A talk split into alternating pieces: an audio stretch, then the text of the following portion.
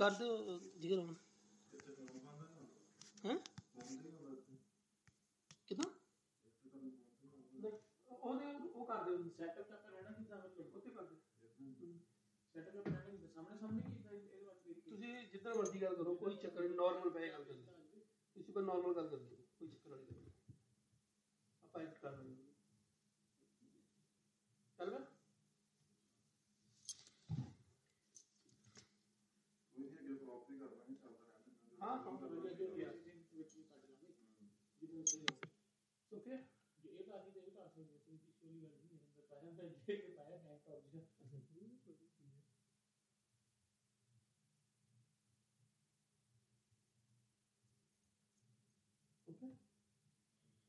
ਸਤਿ ਸ਼੍ਰੀ ਅਕਾਲ ਜੀ ਮੈਂ ਹਾਂ ਤੁਹਾਡਾ ਆਪਣਾ ਅਮਨ ਕੁਮਾਨ ਔਰ ਅੱਜ ਸਾਡੇ ਨਾਲ ਆਏ ਹੋਏ ਆ ਇੱਕ ਬਹੁਤ ਹੀ ਚੰਗੇ ਗੁੱਡ ਲਾਈਫ ਦੇ ਕੋਚ ਜਿਨ੍ਹਾਂ ਦਾ ਨਾਮ ਹੈ ਮਿਸਟਰ ਗੁਰਮੀਤ ਸਿੰਘ।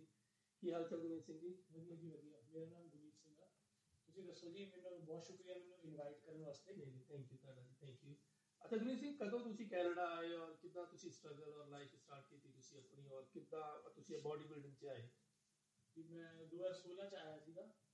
ਆਪਣਾ ਨਾਰਮਲ ਜਿਹੜੇ ਕਿ ਸਾਰੇ ਇੰਟਰਨੈਸ਼ਨਲ ਸਟੂਡੈਂਟ ਆਉਂਦੇ ਆ ਜਿਵੇਂ ਕਿ ਨਾਰਮਲ ਸਟੱਡੀ ਬੇਸ ਤੇ ਉਸ ਹਿਸਾਬ ਨਾਲ ਆਇਆ ਸੀਗਾ ਤੇ ਆਪਣੀ ਪੜ੍ਹਾਈ ਸਟਾਰਟ ਕੀਤੀ ਹੌਲੀ ਹੌਲੀ ਪੜ੍ਹਾਈ ਸਟਾਰਟ ਤੇ ਫਿਰ ਨਾਲ ਦੇ ਨਾਲ ਹੀ ਥੋੜਾ ਜਿਹਾ ਸ਼ੌਂਕ ਸੀਗਾ ਜਿਮ ਦਾ ਇੰਡੀਆ ਤੋਂ ਹੀ ਥੋੜਾ ਸ਼ੌਂਕ ਸੀਗਾ। ਫਿਰ ਹੌਲੀ ਹੌਲੀ ਹੌਲੀ ਹੌਲੀ ਕਰਦੇ ਕਰਦੇ ਪੜ੍ਹਾਈ ਕਰਦੇ ਕਰਦੇ ਮੈਂ ਕਾਲਜ ਦੇ ਜਿਮ ਚ ਗਿਆ। ਤੇ ਉੱਥੇ ਦੇਖਿਆ ਲੋਕਾਂ ਨੂੰ ਦੇਖਿਆ ਕਾਫੀ ਅੱਛੀ ਬਾਡੀ ਸੀਗੀ ਉਹਨਾਂ ਦੀ ਉਹਨਾਂ ਨਾਲ ਮੋਟੀਵੇਟ ਹੋਇਆ। ਤੇ ਦੇਖ ਕੇ ਕਿ ਬਈ ਇੱਕ ਜਿਹੜੀ ਨਾਰਮਲ ਗੱਲ ਹੈਗੀ ਆ ਕਿ ਬਈ ਜਿਹਦੀ ਬਾਡੀ ਚੰਗੀ ਹੈ ਕੁੜੀਆਂ ਉਹਨਾਂ ਨਾਲ ਜ਼ਿਆਦਾ ਅਟਰੈਕਟ ਹੁੰਦੀਆਂ ਨੇ ਮੈਂ ਕੁੜੀਆਂ- ਕੀਤਾ ਸੀ। ਕੁੜੀਆਂ ਕਰਕੇ ਬਾਡੀ ਬਣਾਈ ਤੁਸੀਂ ਹੈਂ? ਕਹਿ ਸਕਦੇ ਹੋ ਮੋਟੀਵੇਸ਼ਨ ਕਿਤੇ ਸੀਗੀ ਪਰ ਮੋਟੀਵੇਸ਼ਨ ਉੱਤੇ ਲੈ ਕੇ ਜਾਣ ਨੂੰ ਕੁੜੀਆਂ ਦਾ ਨਾਮ ਵੀ ਲੈ ਸਕਦੇ ਹੋ ਉਹਦੇ ਵਿੱਚ ਕੋਈ ਚੱਕਰ ਨਹੀਂ ਗੱਲ ਨਹੀਂ ਹੈ। ਠੀਕ ਹੈ ਠੀਕ ਹੈ। ਫਿਰ ਹੌਲੀ ਹੌਲੀ ਹੌਲੀ ਹੌਲੀ ਕਰਕੇ ਉੱਥੇ ਦੋਸਤ ਯਾਰ ਬੇਲੀ ਬਣੇ ਥੋੜਾ ਥੋੜਾ ਰਿਜ਼ਲਟ ਆਉਣਾ ਸਟਾਰਟ ਹੋਇਆ। ਥੋੜੀ ਥੋੜੀ ਡਾਈਟ ਦਾ ਪਤਾ ਚੱਲਿਆ ਬਾਅਦ ਚੋਂ ਸਾਲ ਡੇਢ ਬਾਅਦ ਕੀ ਕਰਨਾ ਕੀ ਨਹੀਂ ਕਰਨਾ। ਫਿਰ ਜਦੋਂ ਥੋੜਾ ਜਿਹਾ ਕੁੜੀਆਂ ਦਾ ਵੀ ਟੈਨਸ਼ਨ ਮਿਲਣਾ ਸਟਾਰਟ ਹੋਇਆ ਫਿਰ ਮੈਨੂੰ ਲੱਗਿਆ ਕਿ ਹਾਂ ਹੁਣ ਅੱਛੀ ਤਰ੍ਹਾਂ ਬੋਡੀ ਬਣਾਉਣੀ ਪੈਣੀ ਹੈ। ਇਹੀ ਗੇਮ ਹੈ ਇਹੀ ਗੇਮ ਪਾਣੀ ਪੈਣੀ ਹੈ ਤੇਰੀ ਗੱਲ ਬਣੂਗੀ। ਠੀਕ ਹੈ ਠੀਕ ਹੈ ਜੀ। ਤੋ ਗੁਨੀਤ ਅਹ, ਸਾਨੂੰ ਤੁਸੀਂ ਦੱਸੋਗੇ ਕਿਹੜੇ ਕਿਹੜੇ ਸਟਰਗਲ ਅੱਜ ਕੱਲ੍ਹ ਜਿੱਦਾਂ ਨਿਊ ਕਮਰਸ ਹੈਗੇ ਆ, ਉਹਨਾਂ ਨੂੰ ਕਿਹੜੇ ਕਿਹੜੇ ਸਟਰਗਲ ਕਰਨੇ ਪੈਂਦੇ ਆ ਆਪਣੀ ਇੱਕ ਵਧੀਆ ਬਾਡੀ ਫਿਜ਼ਿਕਸ ਲਿਆਉਣ ਲਈ ਇਹ ਸਭ ਤੋਂ ਪਹਿਲਾਂ ਤਾਂ ਆਪਣਾ ਕੀ ਕਹਿੰਦੇ ਆ, ਇੱਕ ਵਧੀਆ ਬਾਡੀ ਬਣਾਉਣ ਲਈ ਤੁਹਾਨੂੰ ਕੰਸਿਸਟੈਂਟ ਰਹਿਣਾ ਪੈਂਦਾ ਸਭ ਤੋਂ ਜ਼ਿਆਦਾ। ਮੇਨ ਤਾਂ ਮੇਨ ਗੱਲ ਹੈ ਕੰਸਿਸਟੈਂਟ ਰਹਿਣ ਦੀ। ਆਪਾਂ ਨਾਰਮਲ ਘਰ ਦਾ ਫੂਡ ਖਾ ਕੇ ਵੀ ਅੱਛੀ ਬਾਡੀ ਬਣਾ ਸਕਦੇ ਆ ਆਪਾਂ ਗੋਰਿਆਂ ਦੇ ਟਾਈਪ ਦਾ ਫੂਡ ਖਾ ਕੇ ਵੀ ਅੱਛੀ ਬਾਡੀ ਬਣਾ ਸਕਦੇ ਆ। ਤੇ ਇੱਕ ਕੰਸਿਸਟੈਂਟ ਰਹਿਣਾ ਉਹ ਸਭ ਤੋਂ ਮੇਨ ਗੱਲ ਹੁੰਦੀ ਹੈ ਬੰਦੇ ਦੀ। ਤੇ ਥੋੜਾ ਫੋਕਸ ਰਹਿਣਾ।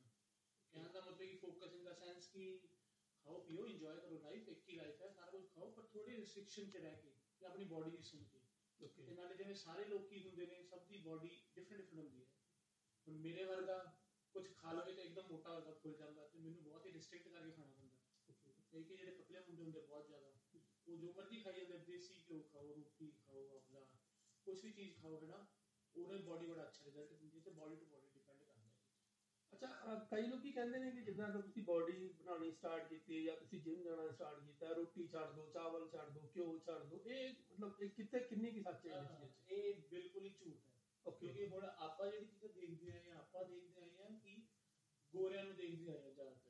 ਗੋਰੇ ਖਾਂਦੇ ਉਬਲੇ ਚੌਲ ਗੋਰੇ ਖਾਂਦੇ ਉਬਲੇ ਚਿਕਨ ਹੈਨਾ ਤੇ ਉਹਨੇ ਬਾਡੀ ਦੇਖ ਕੇ ਆਪਣੇ ਕਲਚਰ ਦੇ ਵਿੱਚ ਦੇਸੀ ਘਿਓ ਰੋਟੀ ਦੁੱਧ ਦਹੀਂ ਸਾਰਾ ਕੁਝ ਹੈਗਾ। ਜੇ ਆਪਾਂ ਨੂੰ ਉਹਦਾ ਨਿਊਟ੍ਰੀਸ਼ਨ ਫੈਕਟ ਪਤਾ ਆਪਾਂ ਉਹਨਾਂ ਖੇਡ ਸਕਦੇ ਹਾਂ ਤੇ ਆਪਾਂ ਸਭ ਕੁਝ ਕਰ ਸਕਦੇ ਹਾਂ। ਇੱਕ ਉਹ ਗੱਲ ਅੱਡ ਹੈ ਕਿ ਇੱਕ ਕੰਪੀਟੀਸ਼ਨ ਪ੍ਰੈਪ ਵਾਲੀ ਬਾਡੀ ਵਾਸਤੇ ਤੁਹਾਨੂੰ ਫੂਡ ਨਾਰਮਲ ਫੂਡ ਦੇਸੀ ਘਿਓ ਵਗੈਰਾ ਦੁੱਧ ਦਹੀਂ ਛੱਡਣਾ ਪੈਂਦਾ। ਬਟ ਰੈਗੂਲਰ ਬਾਡੀ ਬਣਾਉਣ ਨੂੰ ਗਰੋ ਕਰਨ ਨੂੰ ਵਧੀਆ ਇੱਕਦਮ ਬਲਕੀ ਬਾਡੀ ਬਣਾਉਣ ਨੂੰ ਜਾਂ ਫਿਰ ਲੀਨ ਫਿਜ਼ੀਕ ਬਣਾਉਣ ਨੂੰ ਵੀ ਘਰ ਦਾ ਫੂਡ ਵੀ ਤੁਸੀਂ ਈਜ਼ੀਲੀ ਖਾ ਸਕਦੇ ਹੋ ਤੇ ਵਧੀਆ ਰਿਜ਼ਲਟ ਮਿਲਦੇ ਹੋ ਨਾਲ ਜੇ ਤੁਹਾਨੂੰ ਪਤਾ ਹੈ ਕਿ ਕਿੱਦਾਂ ਕਰਨਾ ਹੈ ਕਿੱਦਾਂ ਨਿਊਟ੍ਰੀਸ਼ਨ ਨਾਲ ਖੇਡਣਾ। ਓਕੇ ਉਸ ਹਿਸਾਬ ਨਾਲ। ਤੇ ਗੁਰਮੀਤ ਸਿੰਘ ਜੀ ਅਹ, ਸੁਣਨ ਚ ਆਉਂਦਾ ਹੈ ਕਿ ਬਾਡੀ ਬਿਲਡਿੰਗ ਬਹੁਤ ਹੀ ਮਹਿੰਗੀ ਗੇਮ ਹੈ ਬਹੁਤ ਪੈਸਾ ਚਾਹੀਦਾ ਇਹਦੇ ਲਈ। ਇੱਕ ਤੁਹਾਨੂੰ ਬਹੁਤ ਚੰਗੀ ਫਿਜ਼ਿਕਸ ਬਣਾਉਣ ਲਈ। ਕੀ ਇਹ ਸੱਚ ਗੱਲ ਹੈ ਜੀ? ਤਾਂ ਕਿਤੇ ਕਿਤੇ ਸੱਚ ਹੈ ਕਿਤੇ ਕਿਤੇ ਝੂਠ ਵੀ ਹੈ। ਕਹਿਣ ਦਾ ਮਤਲਬ ਕਿ ਜੇ ਤੁਸੀਂ ਘਰ ਦਾ ਨਾਰਮਲ ਜਿਹੜਾ ਤੁਹਾਡੇ ਘਰ ਦੇ ਰੋਟੀ ਪਾਣੀ ਤੁਹਾਨੂੰ ਦਿੰਦੇ ਆ ਜਾਂ ਫਿਰ ਤੁਸੀਂ ਬਣਾਉਂਦੇ ਹੋ ਆਪਦੇ ਲਈ ਖਾਣ ਨੂੰ ਤੁਸੀਂ ਉਹ ਖਾ ਕੇ ਵੀ ਅੱਛੀ ਬਾਡੀ ਬਣਾ ਸਕਦੇ ਹੋ। ਐਸ ਲੌਂਗ ਐਸ ਤੁਹਾਡਾ ਪ੍ਰੋਟੀਨ ਇਨਟੇਕ ਵਧੀਆ ਹੈਗਾ। ਓਕੇ ਤੇ ਜੇ ਤੁਸੀਂ ਐਕਚੁਅਲ ਐਕਚੁਅਲ ਬਾਡੀ ਬਿਲਡਿੰਗ ਦੇ ਵਿੱਚ ਜਾਣਾ ਹੈ ਐਕਚੁਅਲ ਐਕਚੁਅਲ ਬਾਡੀ ਬਿਲਡਿੰਗ ਦੇ ਵਿੱਚ ਜਾਣਾ ਹੈ ਫਿਰ ਤਾਂ ਤੁਹਾਡਾ ਖਰਚਾ ਹੈਗਾ ਹੀ ਹੈਗਾ ਕਿਉਂਕਿ ਤੁਹਾਨੂੰ ਫਿਰ ਸਪਲੀਮੈਂਟਸ ਐਡ ਕਰਨੇ ਪੈਂਦੇ ਨੇ ਕੁਝ ਹੋਰ ਚੀਜ਼ਾਂ ਵੀ ਐਡ ਕਰਨੀ ਪੈਂਦੀਆਂ ਨੇ ਤੇ ਤੁਹਾਨੂੰ ਪ੍ਰੋਪਰ ਡਾਈਟ ਹਰ ਚੀਜ਼ ਪ੍ਰੋਪਰਲੀ ਕੈਲਕੂਲੇਟ ਕਰਨੀ ਪੈਂਦੀ ਤੁਹਾਨੂੰ ਕੋਚ ਹਾਇਰ ਕਰਨਾ ਪੈਂਦਾ ਵਧੀਆ ਜਿਹੜਾ ਤੁਹਾਨੂੰ ਗਾਈਡ ਕਰਦਾ ਤੁਹਾਡੇ ਚੈਕਿੰਗਸ ਲੈਂਦਾ ਕਿ ਬਈ ਕਿੱਦਾਂ ਚੱਲੂਗਾ ਕਿੱਦਾਂ ਨਹੀਂ ਚੱਲੂਗਾ ਕਿੱਦਾਂ ਬੋਡੀ ਰਿਸਪੌਂਡ ਦੇ ਰਹੀ ਹੈ ਕਿਹੜਾ ਫੂਡ ਖਾਣਾ ਚਾਹੀਦਾ ਕਿਹੜਾ ਨਹੀਂ ਕਿਸ ਟਾਈਮ ਸੋਣਾ ਕਿਸ ਟਾਈਮ ਨਹੀਂ ਸੋਣਾ ਕਿੰਨੀ ਸਲੀਪ ਲੈਣੀ ਹੈ ਉਹ ਫਿਰ ਕਰਦੇ ਕਰਦੇ ਥੋੜਾ ਐਕਸਪੈਂਸਿਵ ਸਪੋਰਟ ਹੋ ਜਾਂਦਾ ਓਕੇ ਤੇ ਅਹ, ਅਗਰ ਆਪਾਂ ਗੱਲ ਕਰੀਏ ਗੁਰੀ ਸਿੰਘ ਜੀ ਜਿੱਦਾਂ ਇੱਕ ਬਹੁਤ ਹੀ ਅਹ, ਗੱਲਾਂ ਚੱਲਦੀਆਂ ਨੇ ਕਿ ਤੁਸੀਂ ਹੁਣੇ ਗੱਲ ਕੀਤੀ ਸਪਲੀਮੈਂਟ ਦੀ। ਸੋ ਅਗਰ ਸਪਲੀਮੈਂਟ ਦੀ ਗੱਲ ਕਰੀਏ ਬਹੁਤ ਲੋਕੀ ਕਹਿੰਦੇ ਨੇ ਕਿ ਸਪਲੀਮੈਂਟ ਲੈਣੇ ਕੋ ਲੀਵਰ ਜਾਂ ਕਿਡਨੀ 'ਚ ਪ੍ਰੋਬਲਮ ਆ ਜਾਂਦੀ ਹੈ। ਉਹ ਉਹਦੇ ਬਾਰੇ ਕੀ ਕਹਿਣਾ ਚਾਹੋਗੇ ਤੁਸੀਂ? ਆ ਸਪਲੀਮੈਂਟ ਜਿਹੜੇ ਕੀ ਹੈਗੇ ਆ ਸਪਲੀਮੈਂਟ ਇਹ ਬੜਾ ਵੱਡਾ ਮਿਥ ਹੈ ਸਭ ਤੋਂ ਵੱਡਾ ਇੰਡੀਆ ਦੇ ਵਿੱਚ ਕਿ ਆਪਣੇ ਲੋਕਾਂ 'ਚ ਕਿ ਸਪਲੀਮੈਂਟ ਖਾਣਾ ਬੋਡੀ ਖਰਾਬ ਹੁੰਦੀ ਹੈ ਅੰਦਰ ਲਿਵਰ ਡੈਮੇਜ ਹੋ ਜਾਂਦਾ ਹੈ ਇਹ ਚੀਜ਼ਾਂ ਹੋ ਜਾਂਦੀਆਂ ਹਾਰਟ 'ਚ ਪ੍ਰੋਬਲਮ ਆਉਂਦੀ ਹੈ ਸਪਲੀਮੈਂਟ ਜਿਹੜੇ ਸਪਲੀਮੈਂਟ ਸਾਰੇ ਦੇ ਸਾਰੇ ਗਵਰਨਮੈਂਟ ਦੇ ਵੱਲੋਂ ਅਪਰੂਵਡ ਹੋਏ ਹੁੰਦੇ ਆ ਉਹਦੇ ਤੇ ਰਿਸਰਚ ਹੋਈ ਹੁੰਦੀ ਹੈ ਅੱਛੀ ਫਿਰ ਹੀ ਕੰਪਨੀ ਸਪਲੀਮੈਂਟ ਬਣਾਉਂਦੀਆਂ ਨੇ। ਤੇ ਉਹਦਾ ਜੇ ਤੁਸੀਂ ਕੋਈ ਵੀ ਚੀਜ਼ ਐਕਸੈਸ ਅਮਾਉਂਟ 'ਚ ਲਓਗੇ ਫਿਰ ਉਹਦਾ ਤਾਂ ਸਾਈਡ ਇਫੈਕਟ ਹੈਗਾ ਹੀ ਹੈਗਾ। ਜੇ ਆਪਾਂ ਰੋਟੀ ਪਾਣੀ ਵੀ ਜ਼ਿਆਦਾ ਅਮਾਉਂਟ ਖਾ ਲੈਂਦੇ ਹਾਂ ਉਹਦਾ ਵੀ ਸਾਈਡ ਇਫੈਕਟ ਆਪਣਾ ਢਿੱਡ ਖਰਾਬ ਲੱਗ ਜਾਂਦਾ। ਤੇ ਜੇ ਆਪਾਂ ਮੋਡਰੇਟ ਅਮਾਉਂਟ 'ਚ ਤੇ ਤਰੀਕੇ ਨਾਲ ਹਰ ਚੀਜ਼ ਲਵਾਂਗੇ ਸਪਲੀਮੈਂਟ ਦਾ ਮੇਰੇ ਹਿਸਾਬ ਨਾਲ ਅੱਜ ਤੱਕ ਸਟੱਡੀ ਦੇ ਹਿਸਾਬ ਨਾਲ ਕੋਈ ਵੀ ਸਾਈਡ ਇਫੈਕਟ ਨਹੀਂ ਹੈਗਾ। ਓਕੇ। ਸੋ ਜੋ ਅੱਜ ਕੱਲ ਜਿੱਦਾਂ ਆਪਾਂ ਦੇਖਦੇ ਹਾਂ ਇੰਡੀਆ 'ਚ ਇੱਕ ਬਹੁਤ ਜ਼ਿਆਦਾ ਚੱਲ ਰਿਹਾ ਵਾ ਆਈ ਡੋਨਟ ਨੋ ਕੀ ਕਹਿੰਦੇ ਨੇ ਸੱਤੂ ਪਾਊਡਰ ਹੈ ਅੱਛਾ ਸੱਤੂ ਪਾਊਡਰ।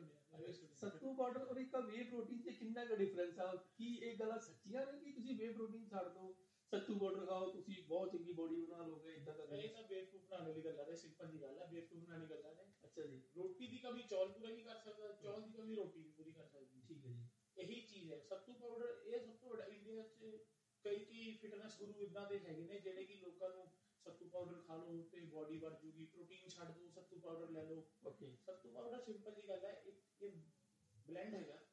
ਜਿਹੜਾ ਚਨਿਆਂ ਦਾ ਬਲੈਂਡ ਵੀ ਬਣਾ ਸਕਦੇ ਹੋ ਤੁਸੀਂ ਬੇਸਨ ਦਾ ਬਲੈਂਡ ਵੀ ਬਣਾ ਸਕਦੇ ਹੋ 'ਚ ਆਪਣੇ ਮਸਾਲੇ ਵਸਾਲੇ ਪਾ ਕੇ ਕੁਝ ਵੀ ਇੱਕ ਤਰ੍ਹਾਂ ਦਾ ਜਿਵੇਂ ਆਪਾਂ ਕਹਿ ਦਿੰਦੇ ਕਿ ਇੱਕ ਸ਼ੇਕ ਬਣਾ ਲੈਂਦੇ ਹਾਂ। ਠੀਕ ਹੈ। ਸਿੰਪਲ ਜੀ ਗੱਲ ਹੈ ਉਹ ਪ੍ਰੋਟੀਨ ਪਾਊਡਰ ਨੂੰ ਕਦੀ ਵੀ ਜਿੰਨੀ ਮਰਜ਼ੀ ਡਿਬੇਟ ਕਰ ਲਓ ਇੱਥੇ ਜਿੰਨਾ ਮਰਜ਼ੀ ਤੁਸੀਂ ਬੇਵਕੂਫ ਬਣ ਜਾਓ ਆਨਲਾਈਨ ਵੇ ਪ੍ਰੋਟੀਨ ਦੀ ਕਮੀ ਸੱਤੂ ਪਾਊਡਰ ਕਦੀ ਪੂਰਾ ਨਹੀਂ ਕਰ ਸਕਦਾ। ਉਹਨੂੰ ਕਦੇ ਰਿਪਲੇਸ ਨਹੀਂ ਕਰ ਸਕਦਾ। ਉਹਨੂੰ ਕਦੀ ਰਿਪਲੇਸ ਨਹੀਂ ਕਰ ਸਕਦਾ ਫੁੱਲ ਟਾਈਮ ਵਾਸਤੇ। ਜਿਵੇਂ ਆਪਾਂ ਹੁਣ ਚਿਕਨ ਅੰਡੇ ਪ੍ਰੋਟੀਨ ਪਾਊਡਰ ਖਾਂਦੇ ਆ ਉਹਦੇ ਉਹਨਾਂ ਸਾਨੂੰ ਲੀਨ ਪ੍ਰੋਟੀਨ ਮਿਲਦਾ। ਜਿਹੜਾ ਆਪਾਂ ਸੱਤੂ ਪਾਊਡਰ ਲਵਾਂਗੇ ਤੁਸੀਂ ਇੱਕ ਟਾਈਮ ਮੀਲ ਰਿਪਲੇਸਮੈਂਟ ਕਰਕੇ ਲੈ ਸਕਦੇ ਹੋ ਉਹਨੂੰ। ਜਾਂ ਮੰਨ ਲਓ ਤੁਸੀਂ ਪੂਰੇ ਦਿਨ ਚ ਜੇ 4 ਵਾਰੀ 5 ਵਾਰੀ ਮੀਲ ਲੈ ਰਹੇ ਹੋ ਇੱਕ ਵਾਰੀ ਤੁਸੀਂ ਆਪਣਾ ਸੱਤੂ ਪਾਊਡਰ ਲੈ ਸਕਦੇ ਹੋ। ਜਾਂ ਵੈਜ ਤੋਂ ਇੱਕ ਇੱਕ ਉਦਾਂ ਹੀ ਤੁਸੀਂ ਤੁਸੀਂ ਉਹਨੂੰ ਕੰਪਲੀਟਲੀ ਪੰਜੋ ਵਾਰੀ ਪ੍ਰੋਟੀਨ ਆਪਣੇ ਸੋਰਸ ਨਾਲ ਚੇਂਜ ਨਹੀਂ ਕਰ ਸਕਦੇ।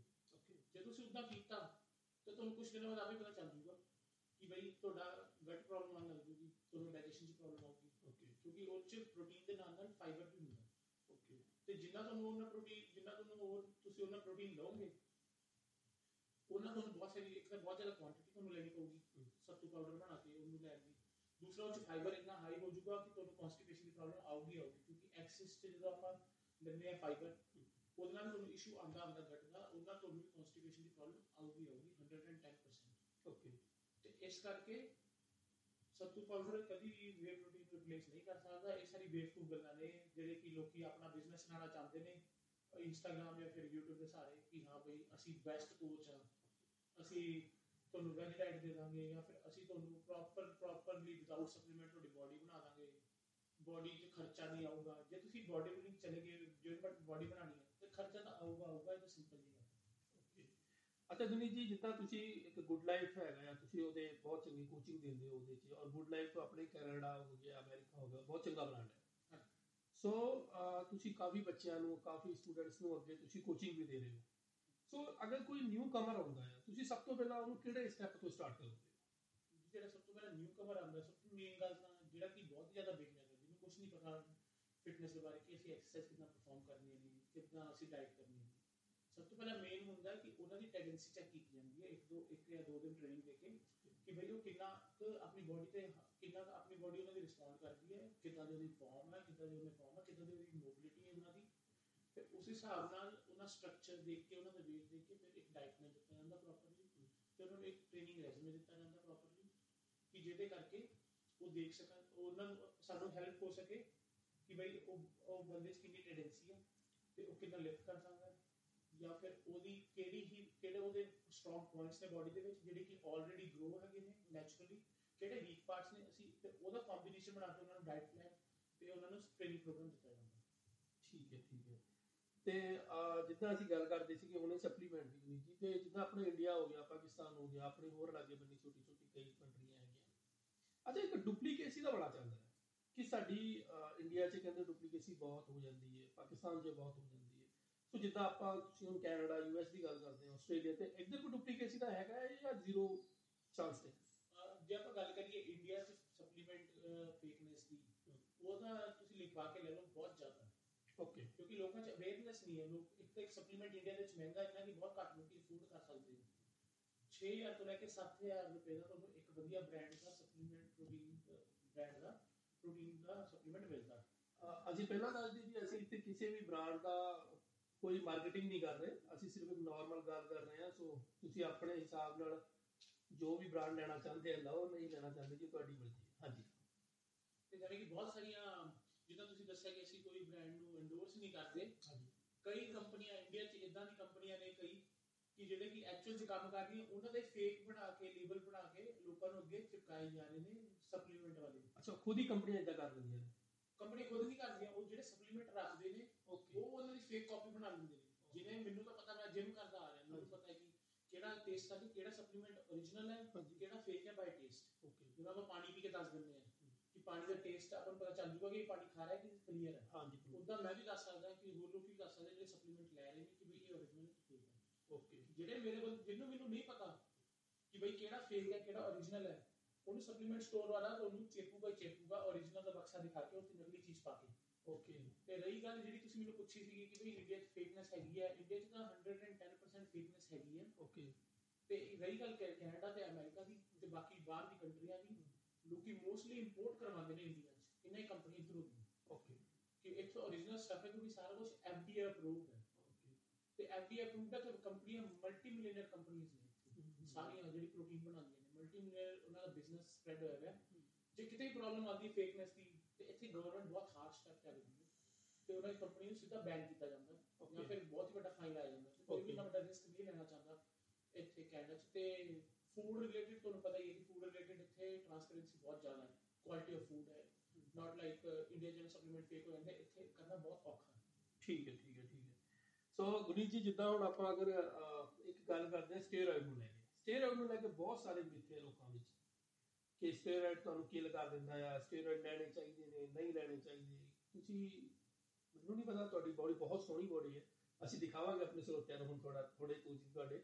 ਬਟ ਤੁਸੀਂ ਮੈਨੂੰ ਇਹ ਦੱਸੋ ਕਿ steroid the I don't know ਮੈਨੂੰ ਤਾਂ ਪਤਾ ਨਹੀਂ ਕੀ ਹੁੰਦਾ ਕੀ ਸਟੀਰੋਇਡ ਜੀ ਮੈਂ ਤੁਹਾਨੂੰ ਜਾਣਕਾਰੀ ਦੇ ਸਕਦਾ ਹਾਂ ਪਰ ਮੈਂ ਰਿਕੁਐਸਟ ਕਰਦਾ ਆਪਣੇ ਵਿਊਅਰਸ ਨੂੰ ਕਿ ਮੈਂ ਇਹਨੂੰ ਅਹ, ਮੈਨੂੰ ਅਹ, ਜਿੰਨੇ ਵੀ ਲੋਕੀ ਜਿਹੜੇ ਵੀ ਪੋਡਕਾਸਟ ਦੇਖਦੇ ਆ। ਇਹ ਸਿਰਫ ਇਨਫੋਰਮੇਸ਼ਨ ਪਰਪਸ ਲਈ ਹੈ। ਕੋਈ ਵੀ ਆਪਣੇ ਟਰਾਈ ਨਾ ਕਰੇ। ਮੈਂ ਆਪਣੀ ਨੌਲੇਜ ਸ਼ੇਅਰ ਕਰ ਰਿਹਾ ਜਿੰਨੀ ਕੁ ਮੈਨੂੰ ਹੈਗੀ ਹੈ ਮੈਂ ਕਿਸੇ ਚੀਜ਼ ਨੂੰ ਸਪੋਰਟ ਨਹੀਂ ਕਰ ਰਿਹਾ ਕਿ ਤੁਹਾਨੂੰ ਲੈਣੇ ਚਾਹੀਦੇ ਕਿ ਨਹੀਂ ਲੈਣੇ ਚਾਹੀਦੇ।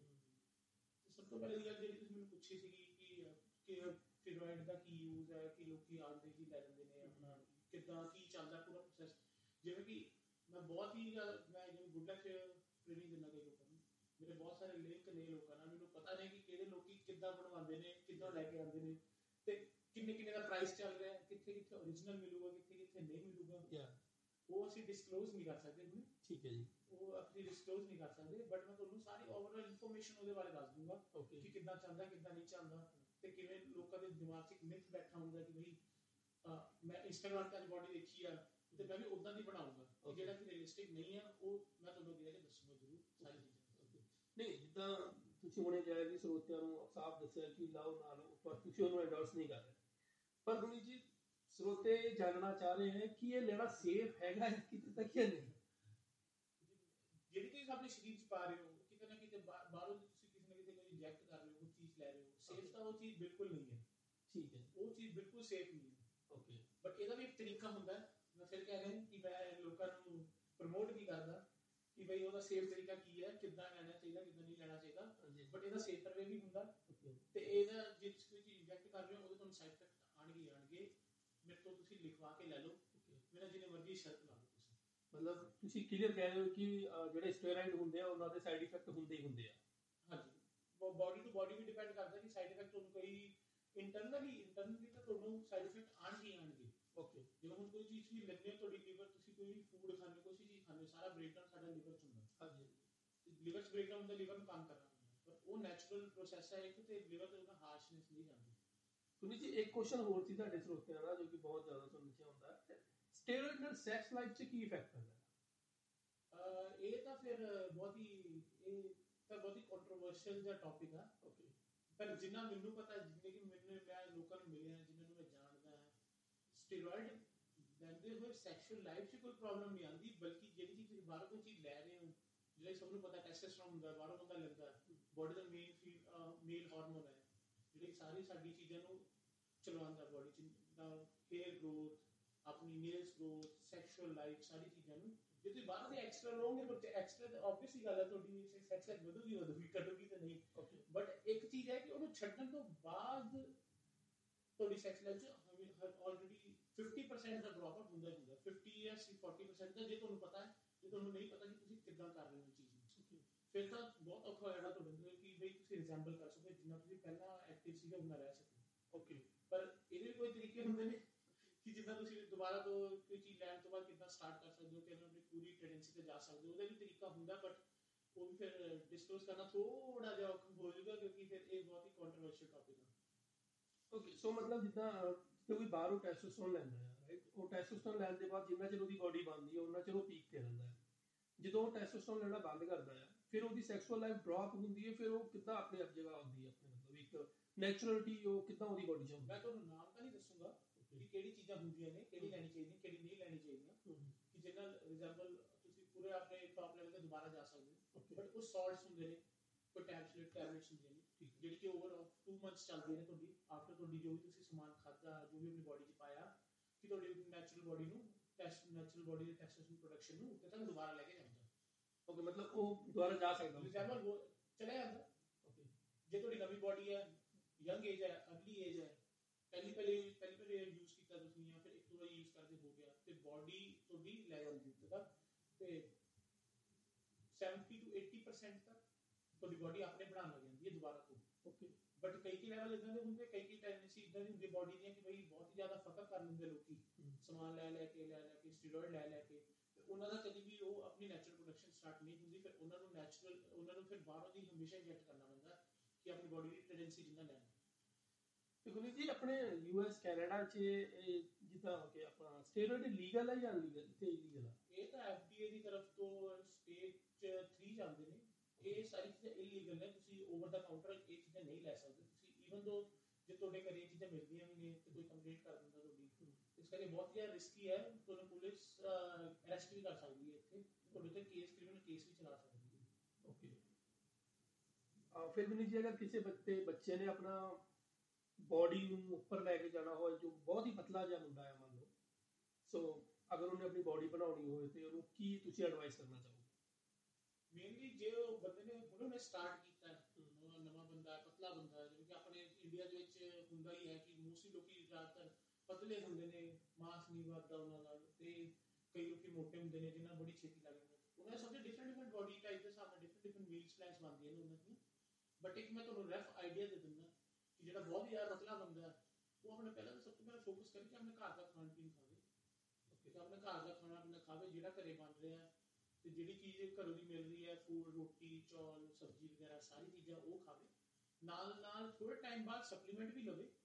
ਤੇ ਕੋਸ਼ਿਸ਼ ਕਰੇ ਕਿ ਜਿੰਨਾ ਉਹਦਾ ਬਾਡੀ weight ਹੈਗਾ ਉਸ ਹਿਸਾਬ ਨਾਲ ਉਹ ਪ੍ਰੋਟੀਨ ਲਵੇ ਕੈਲਕੂਲੇਟ ਕਰਕੇ ਕਿਉਂਕਿ ਮਾਰਕੀਟ ਦੇ ਉੱਤੇ ਆਪਣੇ ਗੂਗਲ ਉੱਤੇ ਬਹੁਤ ਸਾਰੇ ਕੈਲਕੂਲੇਟਰ ਹੈਗੇ ਨੇ ਪ੍ਰੋਟੀਨ ਕੈਲਕੂਲੇਟਰ ਉਹ ਤੇ ਐਸਟੀਮੇਟ ਲਾ ਦਿੰਦਾ ਰਫ ਐਸਟੀਮੇਟ ਤੁਸੀਂ ਉਸ ਹਿਸਾਬ ਨਾਲ ਆਪਣਾ ਪ੍ਰੋਟੀਨ ਇਨਟੇਕ ਦੇਖ ਸਕਦੇ ਹੋ ਤੇ ਤੁਹਾਨੂੰ ਅੱਛਾ ਰਿਜ਼ਲਟ ਮਿਲੂਗਾ ਤੇ ਮੇਰੇ ਵੱਲੋਂ ਮੇਰੀ ਰਿਕਮੈਂਡੇਸ਼ਨ ਰਹਿੰਦੀ ਜਿਹੜਾ ਬਹੁਤ ਹੀ ਪਤਲਾ ਬੰਦਾ ਪੈਦਾ ਤਾਂ ਉਹ ਆਪਣੀ ਮੇਨਟੇਨੈਂਸ ਕੈਲਰੀਜ਼ ਕੱਢੇ ਓਕੇ ਮੇਨਟੇਨੈਂਸ ਕੈਲਰੀਜ਼ ਕੱਢੇਗਾ ਜਿਵੇਂ ਮੈਂ ਤੁਹਾਨੂੰ ਦੱਸਿਆ ਕਿ ਬਹੁਤ ਸਾਰੀ ਗੂਗਲ ਤੇ ਕੈਲਕੂਲੇਟਰ ਪਏ ਨੇ ਮੇਨਟੇਨੈਂਸ ਕੈਲਰੀ ਈਜ਼ੀਲੀ ਨਿਕਲ ਜਾਂਦੀਆਂ ਨੇ ਤੇ ਉਹ ਹੌਲੀ ਹੌਲੀ ਕਰਕੇ 500 500 ਕੈਲਰੀਆਂ ਪਰ ਵੀਕ ਵਧਾਵੇ ਆਪਦੀ ਤੇ ਇਹ ਇੱਕ ਟ੍ਰਿਕ ਹੁੰਦੀ ਹੈ ਜੇ ਤੁਹਾਨੂੰ ਭੁੱਖ ਨਹੀਂ ਲੱਗਦੀ ਜੇ ਤੁਹਾਨੂੰ ਇਸ਼ੂ ਹੈ ਕਿ ਸਾਨੂੰ ਭੁੱਖ ਨਹੀਂ ਲੱਗਦੀ ਸਾਡੇ ਖਾਧਾ ਨਹੀਂ ਜਾਂਦਾ ਤੇ ਅਸੀਂ ਬਸ ਖਾਣੇ ਹੀ ਸਾ- ਸਾਨੂੰ ਦੋ ਟਾਈਮ ਖਾਧਾ ਜਾਂਦਾ ਸਿਰਫ ਤੇ ਤੁਸੀਂ ਕੋਸ਼ਿਸ਼ ਕਰੋ ਕਿ ਥੋੜੇ ਥੋੜੇ ਸਮਾਲ ਪੋਰਸ਼ਨ ਚ ਵਧਾ ਕੇ ਖਾਓ। ਤੇ ਜੇ ਇਹਨਾਂ ਵੀ ਗੱਲ ਨਹੀਂ ਬਣਦੀ ਤੇ ਐਮਸੀਟੀ ਆਇਲ ਹੁੰਦਾ ਬਹੁਤ ਹੀ ਸਸਤਾ ਆਇਲ ਹੁੰਦਾ। ਮਤਲਬ ਉਹ ਉਹ ਹੈ ਕੀ ਕਹਿੰਦੇ ਆ ਨਾਰਮਲ ਓਵਰ ਦਾ ਕਾਊਂਟਰ ਹਰ ਸਪਲੀਮੈਂਟ ਸਟੋਰ ਤੇ ਮਿਲ ਜਾਂਦਾ ਇੰਡੀਆ 'ਚ ਵੀ ਮਿਲ ਜਾਏਗਾ ਇੱਥੇ ਮਿਲ ਜੂਗਾ। ਤੇ ਤੁਸੀਂ ਕੋਸ਼ਿਸ਼ ਕਰੋ 2 ml ਉਹ ਪਾਓ ਤੁਹਾਡੀ ਭੁੱਖ ਵਧਾਉਣ ਦਾ। ਓਕੇ। ਐਮਸੀਟੀ ਆਇਲ ਹੋ ਗਿਆ। ਤੇ ਕੋਸ਼ਿਸ਼ ਕਰੋ ਕਿ ਜੇ ਤੁਹਾਨੂੰ ਫੂਡ ਨਹੀਂ ਲੱਗ ਰਿਹਾ ਬਾਡੀ 'ਚ ਫੂਡ ਨਹੀਂ ਲੱਗ ਰਿਹਾ ਜਿਵੇਂ ਬਹੁਤ ਸਾਰੇ ਲੋਕਾਂ ਨੂੰ ਪ੍ਰੋਬਲਮ ਹੁੰਦੀ ਹੈ ਕਿ ਅਸੀਂ ਖਾ ਰਹੇ ਸਾਡਾ weight ਨਹੀਂ ਵੱਧ ਰਿਹਾ। ਅਸੀਂ ਖਾ ਰਹੇ ਸਾਡਾ weight ਨਹੀਂ ਵੱਧ ਰਿਹਾ। ਸਭ ਤੋਂ ਪਹਿਲਾਂ ਤਾਂ ਉਹਨਾਂ ਦੀ ਡਾਈਟ 'ਚ ਪ੍ਰੋਬਲਮ ਹੁੰਦੀ ਹੈ। ਕਿਉਂਕਿ ਉਹ ਉਹਨਾਂ ਨੂੰ ਲੱਗਦਾ ਸੀ ਖਾ ਬਹੁਤ ਰਹੇ ਹਾਂ। ਬਟ ਉਹ ਆਪਣੀ ਮੇਨਟੇਨੈਂਸ ਕੈਲਰੀ ਤੋਂ ਜ਼ਿਆਦਾ ਬਰਨ ਕਰ ਰਹੇ ਨੇ ਜਿਹਦੇ ਕਰਕੇ ਦੀ ਬਾਡੀ ਫਿਰ ਤੋਂ ਉਸੇ ਲੈਵਲ ਤੇ ਆ ਜਾਂਦੀ ਹੈ ਜਿੰਨੀ ਕਿ ਉਹਨਾਂ ਬਾਡੀ ਨੂੰ ਹੋਲਡ ਕਰਨਾ ਹੈ।